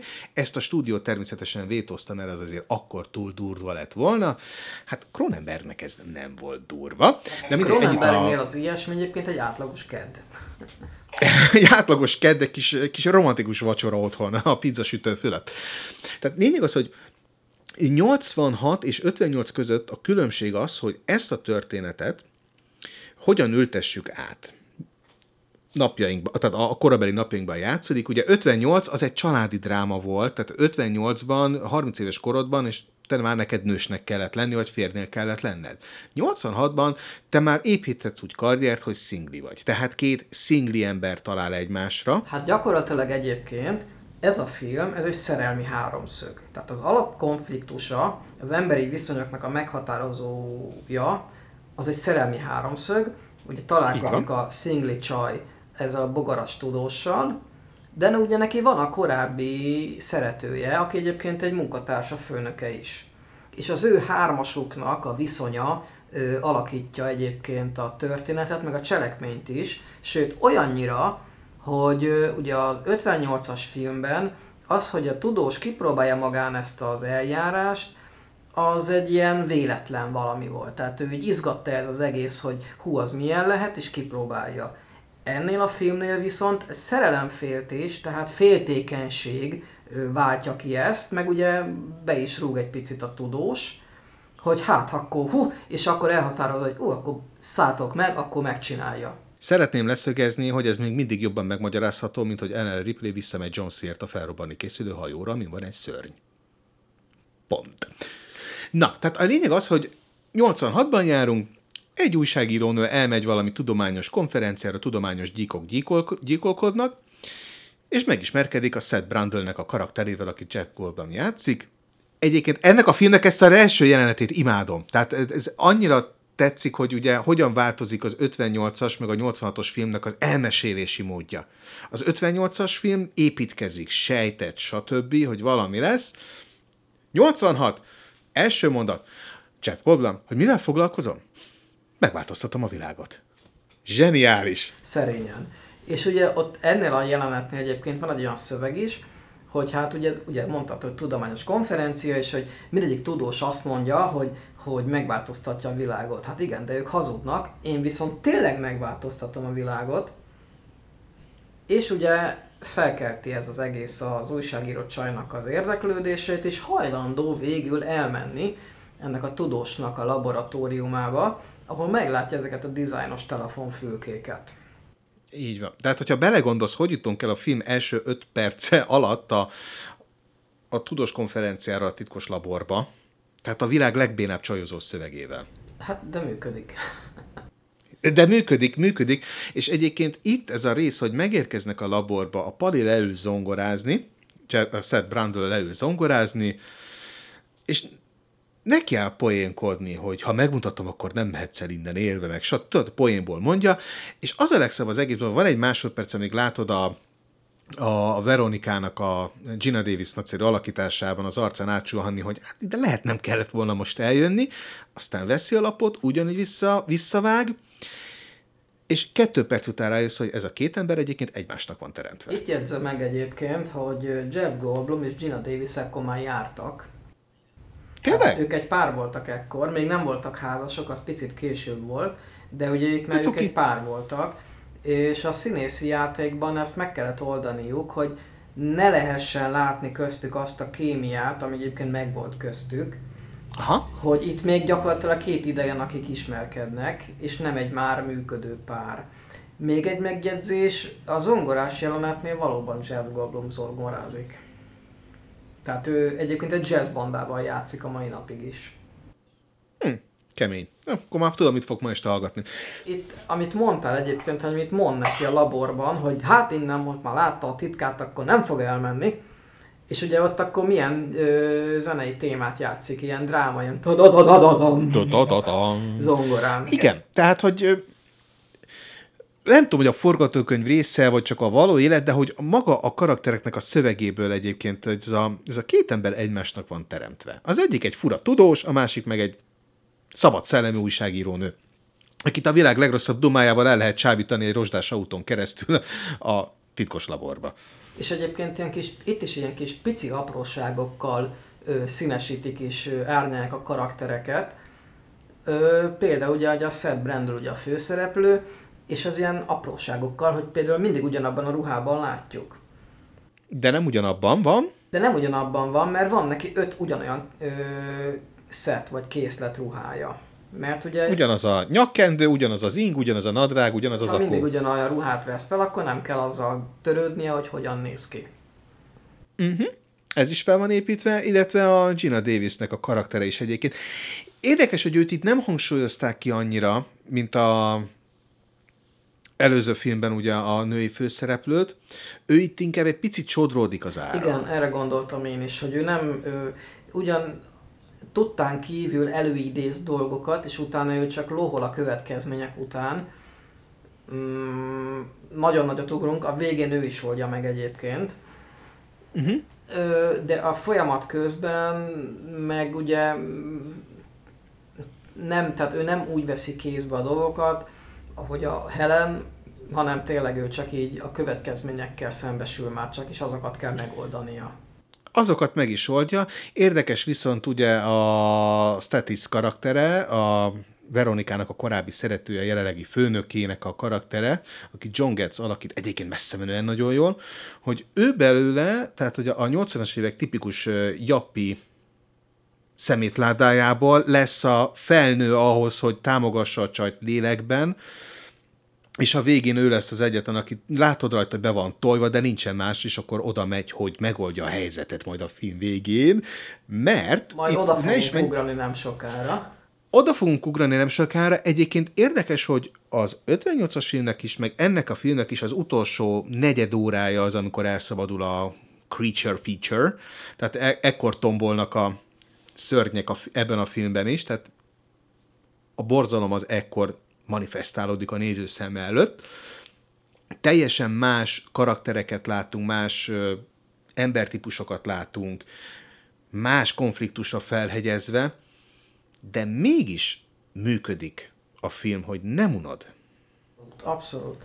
És egyébként az emberi tragédia, meg az a, a folyamat, amíg, amíg eljutunk A-ból B-be, aztán B-ből C-be és így tovább, ezekkel együtt is egyébként remekül működik, tehát a gór, tehát a, a, a, szörnyek, a, a biohorror része, a testhorror része, az egy eszköz ehhez, de a legfontosabb, és egyébként ez nem is vetődik alá ennek a biohorror résznek, az emberi tényező és az emberi viszonyok és az ő köz, az emberi közötti viszonyok alakulása, meg persze a karakterfejlődés, ami leginkább ugye a Brandonnál figyelhetünk meg, ugye már az átváltozása után. Hogy ő először, egyrészt, ő nem is tudja, hogy mi történik vele, ő csak annyit tapasztal először, hogy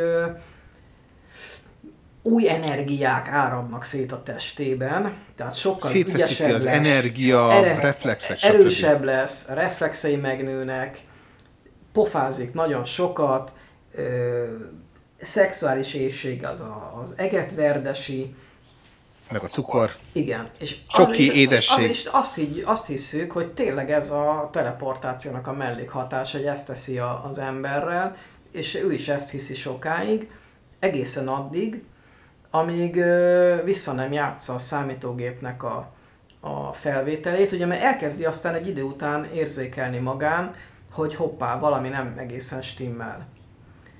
És ahhoz, hogy ezt kiderítse, visszajátsza a számítógépnek a felvételét a folyamatról, és akkor derül ki, hogy nem egyedül volt a teleportálógépben, hanem bekerült egy légy is. És összekeveredett a DNS-e a légyel, mert a számítógép nem volt felkészülve arra, hogy egyszerre több alanyt kell majd teleportálnia, és ugye hát ez nem volt beprogramozva, ezért úgy gondolta, úgy döntött, hát amennyire egy számítógép vagy egy program tud dönteni, hogy ja, hát akkor fúzió. És egyébként ez a rész is egy olyan, hogy ez a hú, bazd meg. Elnézést, hogy most csúnyán beszéltem, csak ez egy olyan, ez, ez a hú, bazd meg faktor, hogy innentől kezdve ez a ajjajjajjajjajjajjaj. ez a baj van, bekapta a legyet. Na Jaj. tehát, de, és egyébként a egyik legnagyobb különbség a két film között, hogy az első filmben André bemegy a teleportba, és a film történései szerint szörny lesz belőle. Puk! Ebben a filmben Seth beszáll a teleportba, kijön a másik teleportból, és nem tudja, hogy valami történt vele.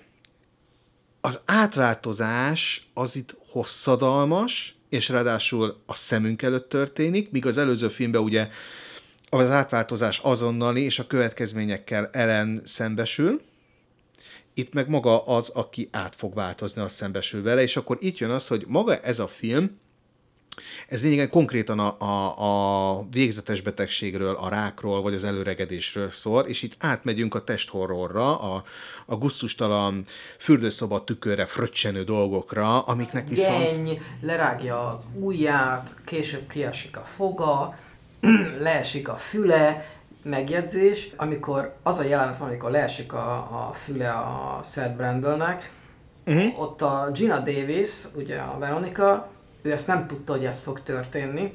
Tehát az ő reakciója az nagyon is valós. Hogy úristen, leesett Jeff füle. Ja, az én reakcióm az lett volna, hogy hol egy vödör.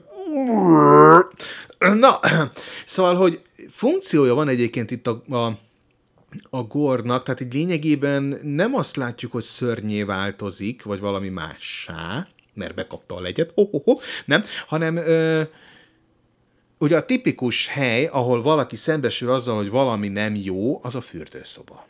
És ugyanezt történik Szettel is, hogy besétel a fürdőszobába, azért már itt-ott látni rajta, hogy egy picit már nem úgy néz ki, meg kicsit már hülyébb a keleténél, de még nem esett le róla semmi. Még semmi nem esett le róla. Échez hasonló, az éc korai stádiumához hasonló ö, sebek vannak az arcán, meg ilyen apró kis szőrszálak, ilyen erős szőrszálak nem vannak itt. Nem rák. Az a rákról lett véve, nem az écről. Az écnél is van. Hát lényeg az, hogy a fürdőszoba. A fürdőszoba az a hely, ahol egy átlag nő és férfi szembesül először a saját halandóságával. Kezdve azzal, hogy basszus őszülök a rohadt életbe. Mi ez a ránc? amikor valami nem jó, hogy kicsit mostanában mintha fura lenne, stb., és akkor egyszer csak jön az a felismerés a saját tükröd előtt, hogy mi ez a seb? Ez mi a kurva anyja itt? Elnézést a káromkodásért, tehát, hogy ott szembesül mindenki élet során azzal, hogy valami gáz van, amivel el kéne menni orvoshoz, és mindig az orvoshoz elmenni a legnehezebb, nem a rossz írt meghallani állítólag, nem tudom. De lényeg az, hogy a fürdőszobában sem szembesül azzal, hogy a körme az úgy lejön magától, és Igazából, mert ugye, hogy szokás egyébként, ez korábban is lehet Rágja a látni, hogy ő körmét. rágcsalja a körmét, és most egyszer csak egy hopp a szájában marad a körme. Így van, aztán elkezdi lehúzogatni a többit, ami lejön könnyen, mint a szalvéta, jön ki alól a geny, a trutyi, stb. És akkor a színészi alakítások egyik csúcspontja számomra, hogy kétségbe esik. Tehát ő nem egy szörnyé változó ember, ő egy beteg ember, aki nem tudja, hogy kihez fordulhatna, leül a kátszélére, és hogy úristen. Tehát így, az szembesül a saját halandóságával, ráadásul már ott van tudat alatt, hogy ez a saját hülyeségének is köszönhető, hogy mi történik vele, az egy zseniális rész. Igen.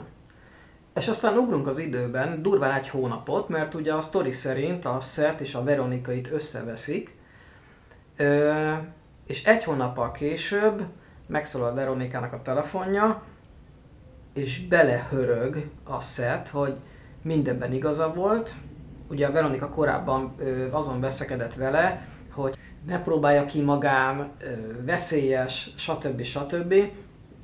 És bevallja neki a Seth, hogy hát mindenben igaza volt, és most sokkal rosszabbul van, és kéri, hogy menjen át a laborba. Átmegy a laborba, és akkor szembesülünk először a Sethnek a, az állapotával, hogy előtámolyog az egyik telehas mögül, két botra támaszkodva, és mint a leprás lenne, a bőre meg a haja ilyen váladékozik, felhólyagosodott, A saját rajta lévő ruhái áznak át a saját kiszivárgó testnedveitől. undorító. És egyébként itt is milyen marha és- játszik a Jeff Goldblum egyébként, tehát ő egy kétméteres csávó amúgy, és Igen, meg ilyen igen, összemegy pont ilyen akartam 1,70 mondani. magasra kb. Szerencsétlen, és már ekkor is itt egy picit elkezd rángatózni, ugye a fejét így, már Mhm. itt is lehet le egyébként látni. És hát ugye aztán folyamatosan lehet látni az ő leépülését az idő előre haladtával, és egyébként itt jegyzem meg, hogy a maszkmesterek, a maszk, ugye, ami egyébként Oscar díjat nyert, hogy mennyire zseniálisan oldották meg ezeket a fokozatokat, meg az egyes uh-huh. stádiumokat az ő állapotában. Így van, és nem csak a maszk, tehát hogy a, a, a maszkmesterek munkája mellett ugye a színészi alakítás is, és most nem csak az, hogy összegörnyedünk 170 centire a két méterről, zseni, ö, hanem az, hogy egyébként egy bizonyos, vannak lelki stádiumai is a betegségeknek. Igen. És amikor Veronika visszamegy, és meglátja a kicsit töppettebb, kicsit aszottabb, kicsit megrágott aszalt szilvára hasonlító korábban két méteres lovagját, Seth itt már a beletörődés, vagy az elfogadás stádiumában van. Igen, igen. Sőt, ugye dokumentálja a saját leépülését. De Így van. közben ugye meg azon is gondolkodik, hogy, tehát ugye egyrészt ő látta, tapasztalt, hogy mi történt vele, és elkezdi ki dolgozni a módszert, hogy hogyan lehetne ezt megoldani, vagy visszafordítani valahogy. Uh-huh. Tehát ez ilyen, ez ilyen több irányba megy, hogy el is fogadja, bele is törődik, de közben igyekszik meg is oldani a helyzetet, ha meg tudja. Hát spoiler, nem tudja megoldani, sőt. Sőt. És itt egy picit kanyarodunk vissza, megint, két külön, ö, megint egy jelentős különbség az 58-as, 86-os film között. Ugye a 86-os filmben már van egy számítógép monitorral, amin keresztül vezérli az egész ö, teleportációs rendszerét. És Ugye az, ennek a számítógépnek a kijelzője, a monitorja elég fontos szerepet játszik a filmben, dramaturgiai szempontokból is. Ő is, ő is, is szereplő gyakorlatilag, mert sok információt onnan tudunk meg. Rajta tudsz meg, így van, és amikor így, tehát ahogy kiírja a számítógép ezeket a egyébként tárgyilagosan leírva, hogy ír, 86-ban járunk, tehát akkor az volt a divat, hogy egymás után jönnek a karakterek, és akkor írja azt, hogy hogy Brandl egyes, egyes teleportációs tá- lény, Brandl kettes teleportációs lény ismeretlen. És akkor ugye neki áll, ugye a monitor képernyőjén látjuk, csak egy, egyébként feliratokról beszélünk, meg három számról, ami ide-oda ugrál, de milyen információ jelleggel bír, hogy nézed ezek, ezt a monitort, és így ez a jaj. Jaj, pláne amikor később már Seth ugye nem tud beszélni, hanem csak kiírja a számítógép monitorára, mint hogy a számítógép kiírja, hogy akkor mi lesz a helyes felhasználási módja a gének esetleges fúziójának. Hát ugye egy idő után ugye azt írja a gép, hogy hogy nem ismeri fel a hangját, tehát kénytelen kézivezérlésre kapcsolni, és ugye manuálisan bevinni a adatokat, csak hogy a, a gép, ahogy közli ezeket a, a maga lélektelen módján, ezeket a döbbenetes információkat, ezért is mondtam az előbb, hogy egyébként maga a számítógép is egy szereplővé lép elő így. Hát ő lenne a tárgyilagos hideg logika, aki... Elhangzik egyébként a, már az átváltozása után, zárójel, Kafka átváltozás. Bum.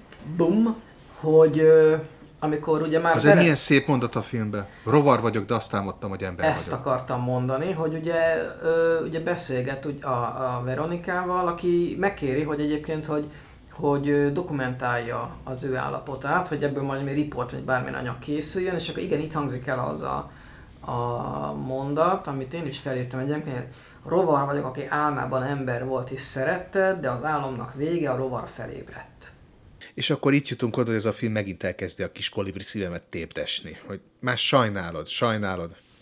Igen, egy nagyon, tehát nagyon tragikus sorsa van ennek a fickónak, és nagyon, itt, itt, itt nagyon el lehet kezdeni őt sajnálni. Akkor, azzal együtt, hogy ez gyakorlatilag az ő hibájából történt az egész, hogy ő nem tudott várni, ő, ő volt forró fejű, ő rugott be, és akkor ő gondolta, úgyhogy hát akkor szálltok meg, akkor megcsinálom én magammal, és hát ez lett belőle.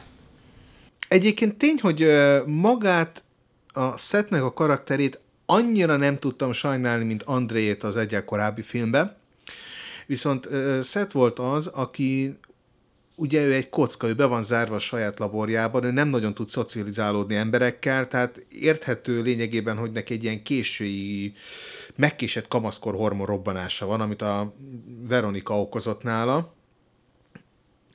ami miatt teljesen meggondolatlan lesz, és egyébként tényleg ez is benne van viselkedésében, nagyon, nagyon jól összerakták ezt a karaktert is, hogy uh, Seth lényegében úgy viselkedik, mint egy túlfűtött uh, kamasz, aki még nem kapott egy atyai pofont egy-egy résznél. Tehát amikor behisztizik a csajon, tehát behisztizik, tehát konkrétan Seth hisztis lesz, hogy a csaj nincs, de, bocsánat, Veronika nincs annyira elámulva attól, hogy őt is át akarja küldeni a telepodon, mert hogy ez mennyire jó dolog, és behisztizik, elrohan, akkor jön az a kocsmai jelenet, ahol szintén így áll. Jaj. E, igen, a kocsmai jelenetben, ugye ez már az átváltozása után történik, amikor ugye új energiák öntik el a testét, és ú, most ide az egész világot, de azonnal, és ugye mert Veronika nem hajlandó teljesíteni az ő kérését, hogy átmenjen ő is ezen a telegépen, vagy teleportáló gépen, ezért megpróbál valaki mást szerezni, lemegy egy kocsmába, meglátott egy nőt, akit viszont ezt el kell szedni a pasiától, a pasia pedig skanderezik vele, mert ugye azt hiszik, hogy hát figyelj, kis nyikhaj le lehet győzni. A kis nyikhaj meg kitöri a csávónak a csuklóját, és egyébként ez az első ilyen komolyabb gór jelenet, amikor konkrétan nyílt törést láthatunk a filmben. A csávónak az alkarja, izé, az, az, az, uá, azt én nagyon vártam azt a jelenetet, hogy ez a, nem szeretem az ilyesmit de az az első ilyen hatásos jelenet ebből a, a gór sorozatból. És így visszanézve ez még csak az eleje. Ö, és utána ugye elviszi magával a csajt, hát nyilván meg is dugja, viszont utána a csaj sem hajlandó átmenni a gépen, mert fél, és ugye akkor érkezik meg a Veronika. Szia anya, ez itt. Igen. Az egyik egy hatalmas poén. Én is anyámmal élek. Igen. És hát ugye ez az utolsó jelenetük a teljes leépülése előtt. Az első közös jelenet, az utolsó közös jelenetük, mielőtt elkezd teljesen leépülni a teste. És itt még el is hangzik a egyik legikonikusabb mondat ebből a filmből. Be afraid. Be very afraid. Elibabör. Ugrunk egy nagyot az időben, a degradáció az már nagyon felgyorsult, vannak ennek is fokozatai egyébként, például a falon tud járni, mint egy óriási légy, uh-huh.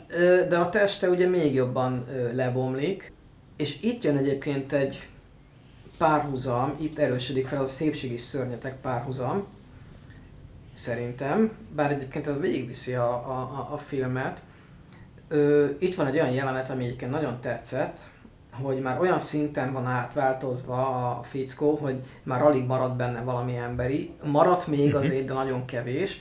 És ugye Veronika még egyszer elmegy hozzá, ö, ugye már megtudja, hogy terhes. Uh-huh. De nem tudja neki elmondani a szetnek, nem, nem bírja elmondani. Ö, és ennek a, a jelenetnek a végén van egy olyan párbeszéd, hogy a szetnek az utolsó szavai hozzá, hogyha ha, ha, ha itt maradsz, bántani foglak. Ha itt maradsz, akkor én bántani foglak. Az az instant libabőr. Itt emelném ki egyébként a zseniális magyar szinkron. Tudom, nagyon könnyen dobálozunk a zseniális jelzővel, de egyébként akkor mondok más, parád és szenzáció, stb. Bognár Zsolt. Át akar változtatni valaki mássá. Ebben nincs semmi szörnyű, sok ember szívesen cserélne velem. Mivé akar változtatni? Hogy, hogy mivé, légyé, egy hatalmas, óriási nagy légy leszek. Valami olyasmi, ami még soha se volt. Én leszek majd Brand légy. Amit a csávó csinál a hangjával, az egészen elképesztő egyébként. Jó, persze van egy-két ilyen ripacskodós rész, hogy nagyon zizeg, zümmög, de egyébként... Az mondjuk kár volt bele. Egy picit, e... de amúgy a többi részt azt egyébként egészen elképesztő módon oldotta meg. Tessék, tartok neked egy exkluzív bemutatót. Hogyha van kedved hozzá, akkor vedd fel az utókornak. Azt hiszem, hogy feltétlenül meg kell örökítened Brandl légy életét. Egyet értesz? De legalább csinálj belőle egy szép, képes mesekönyvet. Én, én ezt a filmet, bár a szinkron, szinkronpárti vagyok, én ezt a filmet uh, eredeti hangon néztem meg, és megmondom őszintén, uh, egyébként jó választás a színész... Ki? Ki? Ki? Ki? Bognár ki Zsolt. Bognár Zsolt. Tehát Bognár Zsolt, szóval hogy a Bognár, Zsolt, a Bognár Zsolt egyébként jó választás volt, jó karakter volt, viszont pont ez az egy-két zzzz, amit ő direkt belerakott a szövegbe, és pont és pont ez a mondat, ez az ikonikus mondat, hogyha itt maradsz, akkor bántani foglak, ez nekem valahogy nekem nem jött át, de nem, nem, nem a szinkronot akarom színi, ne is menjünk ebbe bele, ezt inkább... Ez hogy volt az eredetiben? Így? Megkeresem neked, várjál. Hurt you this day.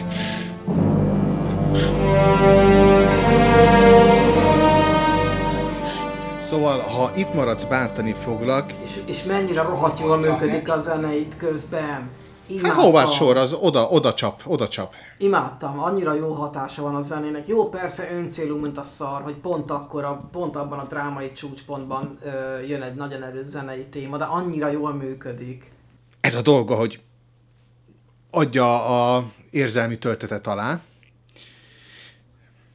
Szóval ez egy nagyon szép mondat volt, hogyha maradsz, akkor bántani fogok. Ugye itt végül is nem mondja meg Szetnek, hogy ő terhes, és hogy abortuszra akar menni, legyalogol, és akkor szembe futunk, tehát ugye itt derül ki, hogy a korábbi szeretője főnöke hozta el Szetnek, hogy beszámolhasson a fejleményekről, és ugye itt jön egy érdekes pálfordulása ennek a korábbi japisekfej karakternek, hogy ugye mondja neki a Veronika, hogy ő nem, mond, nem tudta elmondani neki, most akar az abortuszt, azonnal szedjék ezt a szart, ami benne van. És ez a korábbi japisek fej mondja azt neki, hogy de, de biztos, nem akarsz aludni egy pár napot? Ezt el kell mondanod neki, nem lehet csak ezt. Tehát így jött egy párfordulás ennek a karakternek, aki egyébként a korábbi segfej viselkedéséből, ráadásul nagyon jó bele van építve egy jelenet, ugye amikor megveszi a szetnek a bőr kabátját, és követi ez a csávó, mint a, mint a kihajított szerető, aki kullog utána még a, a nő után, hogy fogadj vissza, és hogy előad egy ilyen, egy ilyen totál zizzent jelenetet, ami inkább szánalmas, hogy nevetségesi teszi magát mindenki előtt a csaj miatt, és hogy ebből egy nagyon jó alakításban, és hogy ebből a karakterből, tehát hogy ebből a szerepből jutottunk odáig, hogy ő lesz a csajnak lényegében tényleg a támasza. Igen, erre gondoltam én is. Tehát támogatni fogja, annak ellenére, hogy hát azért nem lesznek újra egy pár. Nem, nem, nem, nem, abszolút nem. Meg hiába egy bunkó paraszt, ugye ezt többször is lehet a filmben látni, hogy hát akkor is csak szex, meg izé, na, undorító vagy. Majdnem, majdnem, hogy egy apafigurát vesz magára. Ö, hasonló. Na és Hasonló. aztán elviszi, és aztán elviszi ö, abortuszra a csajt, csak hogy ugye a szed kihallgatja őket. Uh-huh.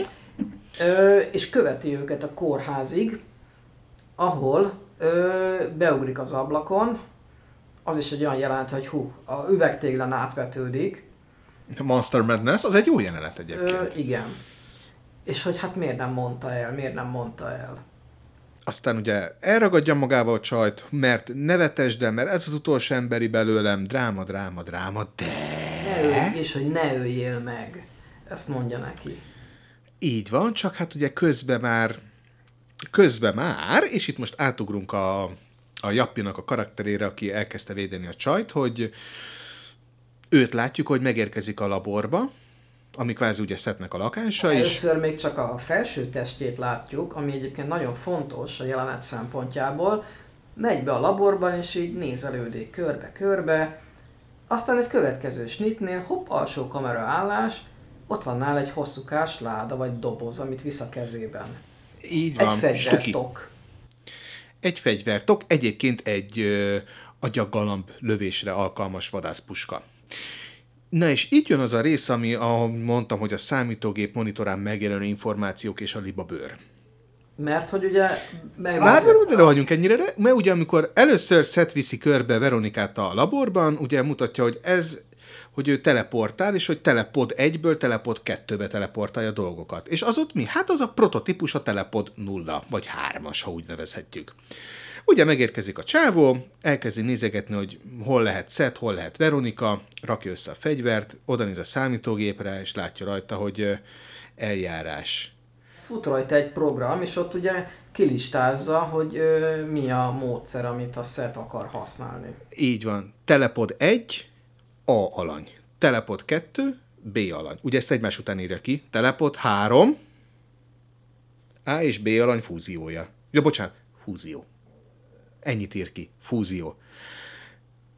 És közben ugye a film a maga kis tudományos nyelvezetében folyamatosan magyarázza a, a DNS-t, meg a molekulákat, a DNS itt nem is nagyon mondják, a molekulákat, meg az atomokat, hogy hogy keverednek össze, fúzió szó is elhangzik, és hogy, hogy telepod 1, A alany, telepod 2, B alany, telepod 3, fúzió, ez kb. ugyanaz, mint amikor az első filmben először hallott kopogni a csajt, vagy a, először hallott, hogy a, kicsúszik a levélke a páncélajtó alatt, hogy itt valami nagy gáz van, és így áh! Ott is, ott is van egy ilyen, ott is van egy ilyen elidegen, elidegenítő, személytelen információ közlés. Csak ott papíron, itt meg a számítógép monitorján.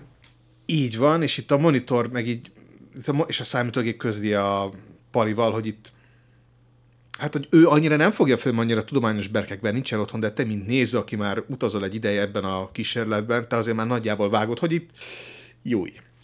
Itt most, itt jön az, hogy ez az ér- nagyon erős váltás, hogy eddig sajnáltad szetet, most is sajnálod, de itt már valami olyanra készül, ami nem emberi, és nagyon nem egy jó ötlet, meg nem egy nagyon jó dolog. És ugye ő megérkezik, és akkor jön, a, jön az egyetlen egy jelenet, amiben lényegében egy szörny támad egy emberre ebben a filmben. Mert hogy a, a Statis mászkál a laborban a puskával, és egyszer csak a nyakába zuhan a légy, a Brandon légy, lepofozza, a Statis le akarja lőni, de a légy elkapja a karját, és ilyen emésztő enzimet okád a kezére. Amit, mint a sav lenne, feloldódik, szétmaródik a keze. A fickó a fájdalomtól majdnem elájul, és akkor még ennek nincs vége, mert meglátja a fincsi kis formás bokáját, és arra is ráokád egy adag ilyen emésztő enzimet, És szépen, És az az egyik legparább, hogy, a, hogy elolvad a lába, és így lehúzza a cipőjét, vagy a, a, a lábfejét a cipővel, és így ilyen teljesen már egészen természetellenes szögben lehajtja, hogy, ahogy, Igen, ahogy ez a mozdulata sávon meg a nekem is. Undorító. Tehát amikor fölé hajol, és először ugye megfogja még a cipőt, ami még a, ami még a testhez tartozó lábon van, ízlelgeti, Igen, tehát lehet látni Blat. az arcán, hogy ez a nyam nyam nyam nyam nyam, de finom lesz, és és utána okádja rá. leokágy, és hogy így, így a kezével így még így tik-tik-tik feszegeti le. Igen. És hát ugye elolvad a csávónak a bokája, és ugye utána ájul el a fájdalomtól. Igen. Mielőtt még tovább mennénk, kanyarodjunk egy picit vissza, és még eh, van egy-két erős jelenet. Ugye az előző filmben, az első filmben lényegében, amikor a macska eltűnt, akkor atomjaira vált, és egy kísérteties miauval elköszönt. Na most itt ezeket a félre sikerült kisebb állatkísérleteket eh, is látjuk, hogy mi történik. Ö, igen. Egy páviánt akar először ö, átküldeni, ami meg is történik. Hát csak ugye, hogy az első filmben a Made in Japan szó az tükrözve jelenik meg, szegény van. kifordítva jelenik meg, tehát ilyen alaktalan hús tömeg, ilyen itt szerencsétlen ott rángatózik a gépnek És az még, alja. még a fájdalomtól nyöszörög is.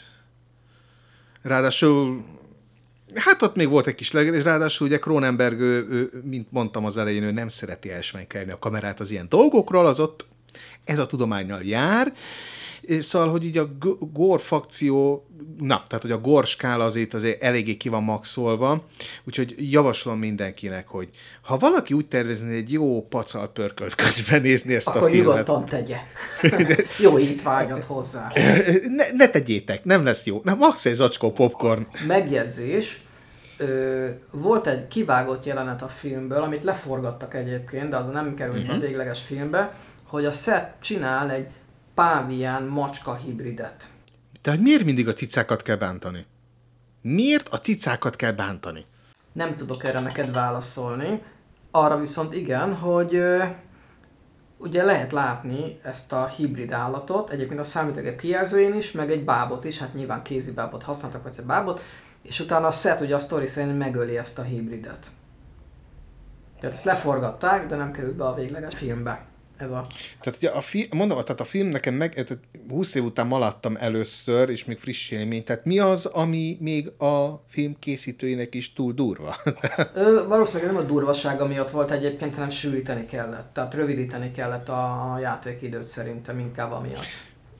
ja, és hát végül is igazad van, tehát egy szenvedő, Lehet, hogy nem volt annyira jó a speciál... Lehet, hogy nem volt annyira jó a speciális effekt, és azt gondolta Cronenberg, hogy hú, ez nem néz ki elég jól, és akkor inkább hagyjuk. Meg igazából nem vitte annyira előre azt történetet, tehát ez kihagyható volt ilyen szempontból. Nem volt annyira kulcsfontosságú ez a, ez a jelenet. Így van. Tehát, hogy a testhorror jelleg a filmben folyamatosan ott van nekünk. Tehát ugye eddig láttunk félre sikerült állatkísérletet, láttunk nyílt csonttörést, a kísérlet miatt megerősödött embernek köszönhetően, láthattunk leeső testrészeket, láthattunk fürdőszoba tükörre fröccsenős testrészeket, láthattunk szivárgó testrészeket, meg fura maszkokat, és a végén előjön a szörny. Előjön a, a, előjön a bennünk lakozó szörny, és jön az a rész, tehát ez a film nem nagyon titkolja azt, amit, amit, amit a fantáziádra kéne bízni, hogy jobban megjegyél, itt konkrétan lenyomja a torkodon, de nem azért, mert gusztustalan és öncélú, ő lenyomja a torkodon a következményeket, hogy ezzel jár, hogyha kísérletezel és nem figyelsz oda, ezzel jár, ha nem el időben orvoshoz. Tehát most ez egy profán hasonlat, de durva hasonlat, de egyébként igaz. És hogy ez a sok gór, amit az előbb elmondtam, tehát a, amiket eddig felsoroltam, az lehet-e még tetézni? Mert hogy itt még közben kapunk egy olyan jelenetet, hogy a csajt be akarja rakni az egyik telepotba, magát a másik, vagy a harmadikba egyesüljenek. Meg ugye, ugye az abortusz ugye nem sikerült. Hát az még azelőtt elvitte A, a... A Veronika gyereket vár elvileg, és akkor ugye mondja uh-huh. is, még amíg emberi, amíg még emberi formában van, az ilyen utolsó pillanataiban, hogy ők lesznek a tökéletes család. Egyetlen. Egy testben. három tudat, egyetlen testben. A végső család. Három tudat testben.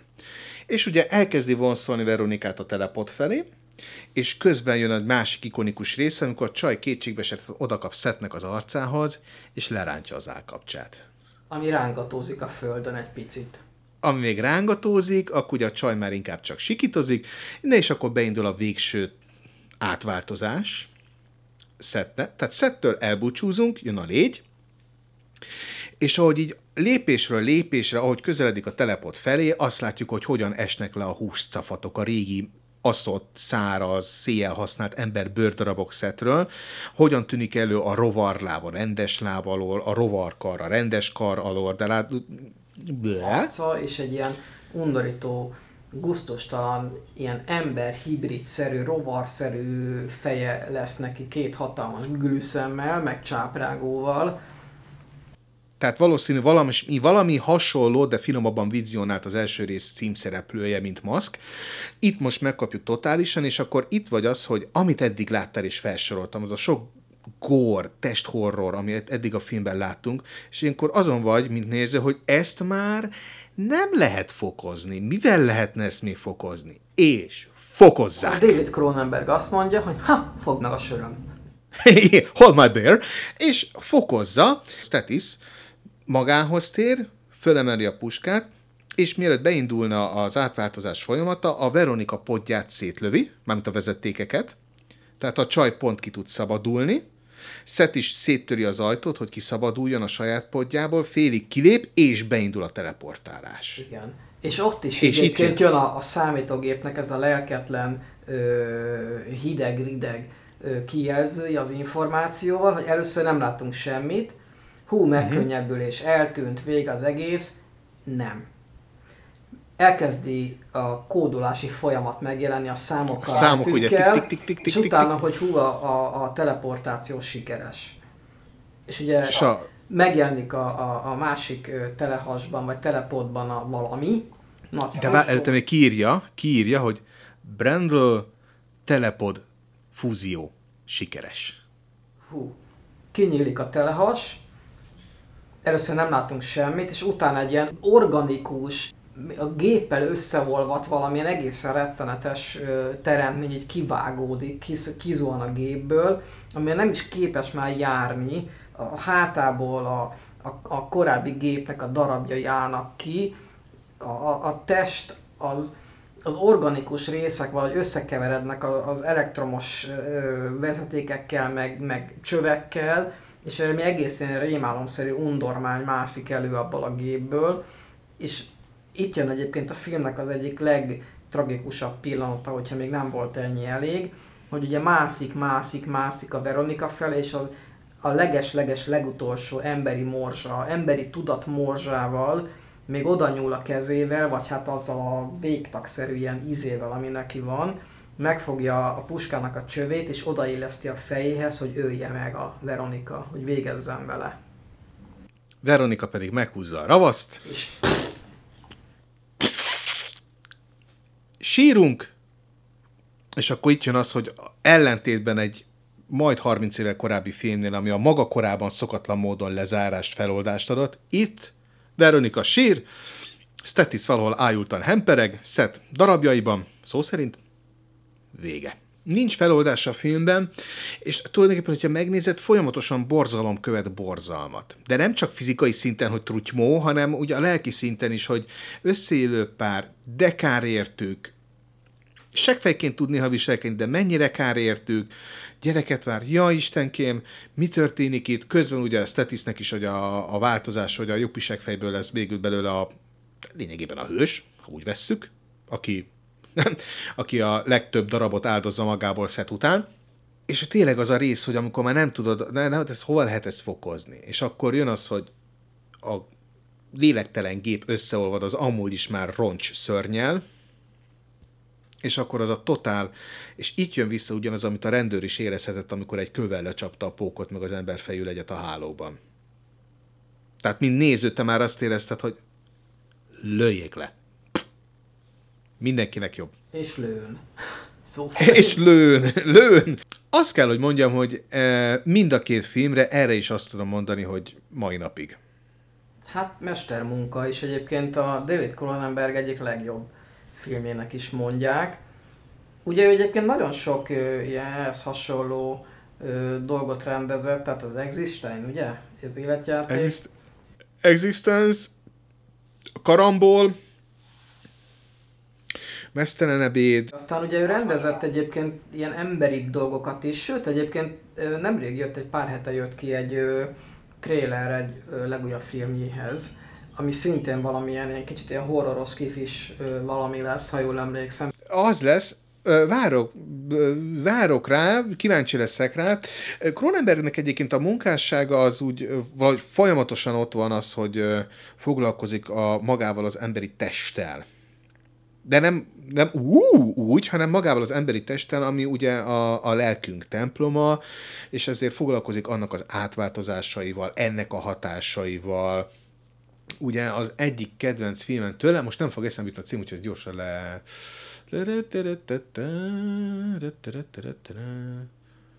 Igen. Az egyik legjobb filmje, amit a légy után készített, az a Két test, egy lélek. Aha, nem láttam, de a címet ismerem. egy ikerpárról szól, Jeremy Irons alakításában, és hogy lényegében az is, hogy egy lélek szakadt két testbe, brutál testhorror, ahhoz képest, hogy nagyon kevés horror vagy vércsepp van benne. Tehát, hogy a Cronenberg az így nagyon, nagyon megy a, a, a testnek a, a lelkünkre ható hatásaival. Lásd a Karambol című filmet, nem tudom, láttad-e? Nem, a címét szintén ismerem. Na, ezeket a filmeket, amikről nincsen szó ebben a műsorban, nem fogom elszpoilerezni, nézzétek meg, kell hozzá nyitottság. Így gyomor is, meg nyitottság is, meg... De a lényeg az, hogy tényleg a, a Légy az egyik legjobb filmje, ö, mai napig tartja magát, nagy kultusza is van, mai napig egyébként. Készült egy, egy kicsit közepesen rossz folytatás 89-ben, a Légy fia címmel.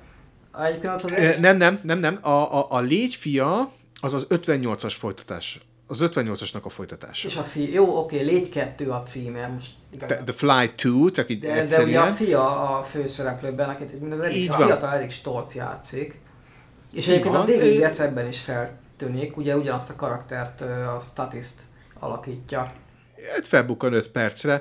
Ö, több a gór, nem, több a horror, nem gór, nem test horror van benne, hanem konkrétan inkább ilyen szörny horror van benne. Hát, megnézni nem érde. Egy movie recapet nézzetek meg róla a Youtube-on, egyébként nem egy nagy vasszizdasz, nem egy nagy eresztés. Egynek jó, de nem tesz hozzá túl sok mindent. Mert igazából azt lovagolja meg, hogy ugye a Veronika terhes volt, és akkor hú, hát akkor a fia, aki esetleg örökölte az apjának ezt a speciális genetikáját, mert hogy már az átváltozása után fogant meg, bla bla bla bla bla, de közben Bla, bla, bla, bla, bla. reprodukálni akarják a teleportációs folyamatot, törörö, törörö. Egy emlékezetes rész azért van ebben a Légy 2-ben, az a híres nevezetes arcleolvasztós rész, ami az, az Indiana Jonesnak a, a Fridlá, az elveszett Fridládának az arcleolvasztós részét azt egy ilyen óvodás matinévé degradálja, ez a jelenet a Légy 2-ből. Más nagyon említésre méltó nincsen benne, öncélú. Itt a második részben már öncélú. Ez a fölösleges folytatás. Ja, meg, meg, úgy, meg úgy elkalanyodik tőle, tehát hogy az 58-as légyben ugyanúgy a tudomány felelősségre, felelőssége, a széthulló család, tehát nagyon sok fontos ö, szára van felépítve a történet az első filmben. Azon kívül ott van az, hogy maga az, hogy a, a feleség átviszi a családfő szerepét. Az lényegében majdnem olyan, mint ahogy az otthon lévő végzetes betegségben szenvedő családtagot ápolja valaki odaadóan. Ez, ez a motivum egyébként benne van a 86-os légyben is, ahogy amikor Veronika egy hónap után először megy Szethez. És ugye hogy jön a két sétapálc, vagy a mankóra támaszkodva az összeaszott Szet, még a trutymos ruhájában, és ennek ellenére Veronika, aki megöleli. Egy gyönyörű nő, és megöleli, hogy ő vigyáz rá, hogy mindent megtesz érte. Itt el is hangzik különben, nem tudom, hogy az eredetiben is, a magyarban egyébként igen, hogy a, a Seth szégyeli magát a saját állapota miatt. Egyrészt a kinézete miatt, másrészt meg, hogy ugye önmagát tartja felelősnek mindezért, és mondja is a Veronikának, hogy hát ezek kb. ne ölelgessen, hát te olyan gyönyörű vagy. Tehát ez ugye elhangzik konkrétan. Hasonló módon elhangzik az eredetiben Nem is. méltó a szépségnek a szeretetére. Abszolút nem. Meg, tehát, hogy ezek a motivumok nagyon szépek, hogy Isten igazából tényleg egy kőkemény drámát látsz mind a két filmnél. Az egyik csak sejteti a gort, a másik konkrétan belenyomja a fejedet a testnedvekbe. Ennek ellenére mind a két filmet azt mond, nem most furán fog hangzani, ezek szép filmek. Igen. Igen, hát el kell vonatkoztatni nyilván a külsőségektől, de akkor ott a, ezek mögött tényleg emberi tragédiákat és emberi sorsokat ö, lehet felfedezni. És ehhez kellenek a nagyszerű színészi alakítások, hogy tényleg megsajnáld őket. Tehát ugye Szetet, Veronikát, még azt a szerencsétlent is, aki belekeveredik, mint korábbi harmadik szögebe a szerelmi háromszögbe, vagy pedig Elent, ugye az els, a, le, a legelső filmváltozatban. Tehát, hogy ezek szép filmek, én szerintem maradandó filmek, tehát én azt tudom mondani, hogy maradandó filmek, és pont ezen gondolkoztam, hogy ugye 58 után sejtető családi dráma, 86 konkrétan testhorror, fejed a testnedvekbe, stb. Ha ezt a történetet tovább fűznék, egy újabb változatot, egy újabb reméket, azt is valahogy előre kell gördíteni, más aspektusból kell megközelíteni ezt a történetet. Hát csak ezek után mit lehetne abból kihozni? Mert Na, az emberi dráma megvolt, most a, az undorító részeket azt maximum így aktualiz, vagy nem aktualizálni, hanem modern formában lehetne ugyanúgy előadni. De mit lehet még Hisz- pluszban ehhez hozzáadni, amit eddig... Hát, szerintem, én- na most, ha valaki ezen az úton kezdeni el megcsinálni az új legyet, eh, hál' Istennek volt róla szó még a 2000-es évek elején, hogy lesz belőle remake, aztán abba is hagyták, hál' Istennek. Most se legyen belőle, hogy maga az, hogy ez hol viszik tovább, én szerintem, ha valaki a gór útján járna, a trutymó útján járna, akkor az nem, nem lenne célra vezető.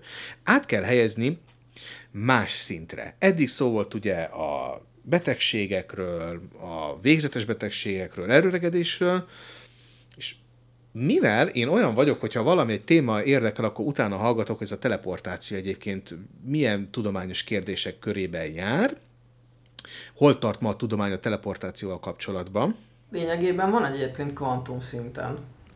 Kvantum szinten? Nem, hogy a filozófiai kérdés, hogy az egy oké, hogy a tested minden atomját és utána újra összerakod, És a hogy on- onnantól már te vagy egy, vagy a lélekkel? Mi marad a lélekből? Hogy- Vagy... mi van az emlékeiddel? Hogy az a genetikádban van? Az a, az, az atomjaidban van? Az a, vagy a szubatomi része? És ki van? Tehát ez a része, hogy a testedet átrakhatod, míg a viselkedésformágat, míg az individumodat is talán, vagy már milyen formában, az emlékeket hogyan rakod át, és akkor itt citálnám elő az egyik kedvenc filmemet, mivel félig meddig megjelenik a teleportáció, a tökéletes trükk Christopher Nolan-től. Ha valaki nem látta, nagyon spoileres leszek, már pedig ezt a filmet, ha még nem láttad, most köszönj el tőlünk, és menj nézd meg. Na tehát, Láttam Tökéletes trükk. és egyszer sem tetszett. nem is az a lényeg, hanem az, hogy a teleportáció ott hogy jelenik meg. Beáll a csávó a gépbe, megjelenik a másik gépen. Visszanéz, és ott van még önmaga is. Tehát duplázódott. Hát, hogy duplikátum lesz belőle, tehát hogy Duplikátum az, lesz belőle. teleportáció, hogy nem egyik helyről kerül át a másikba, hanem lemásolódik. De megmarad ugye az eredeti is. Akit ugye mindig meg kell ölni. Spoiler. Spoiler. Igen, és hogy talán tehát valahogy ebbe az irányba vinném el, hogyha a teleportációról csinálnánk horrorfilmet, mert ott, hogy összekeveredünk egy másik lényel, ott, ott már ott már egy másik lényt kell választani, ez a légyel már nem működne szerintem. De hogyha egy teleportációs horrort készítünk, akkor én ezt már lélektani horrornak csinálnám meg. Érdekességként csak felvetettem. Jó. Oké. Okay. Oké. Okay. Hát szerintem eléggé ö, kiveséztük. Vese. Ja. Atomjaira szedtük mind a két filmet. Mondhatnánk azt, hogy legyetek velünk legközelebb is. De jó vagyok! Elképesztő vagy. Ha itt lennél, akkor lehet, hogy bántanálak. Most hajítottál volna ki az ablakon, tudom jól? Oké, okay, hát akkor köszönjük szépen, hogy velünk tartottatok. Legyetek velünk következő alkalommal is. Ígérjük, hogy akkor már kevésbé leszünk elmebetegek, vagy hát nem, nem, ez könnyen ígéret volt. Nagyon. Úgyhogy találkozunk a következő alkalommal is. Köszönjük szépen a figyelmeteket, sziasztok! Sziasztok!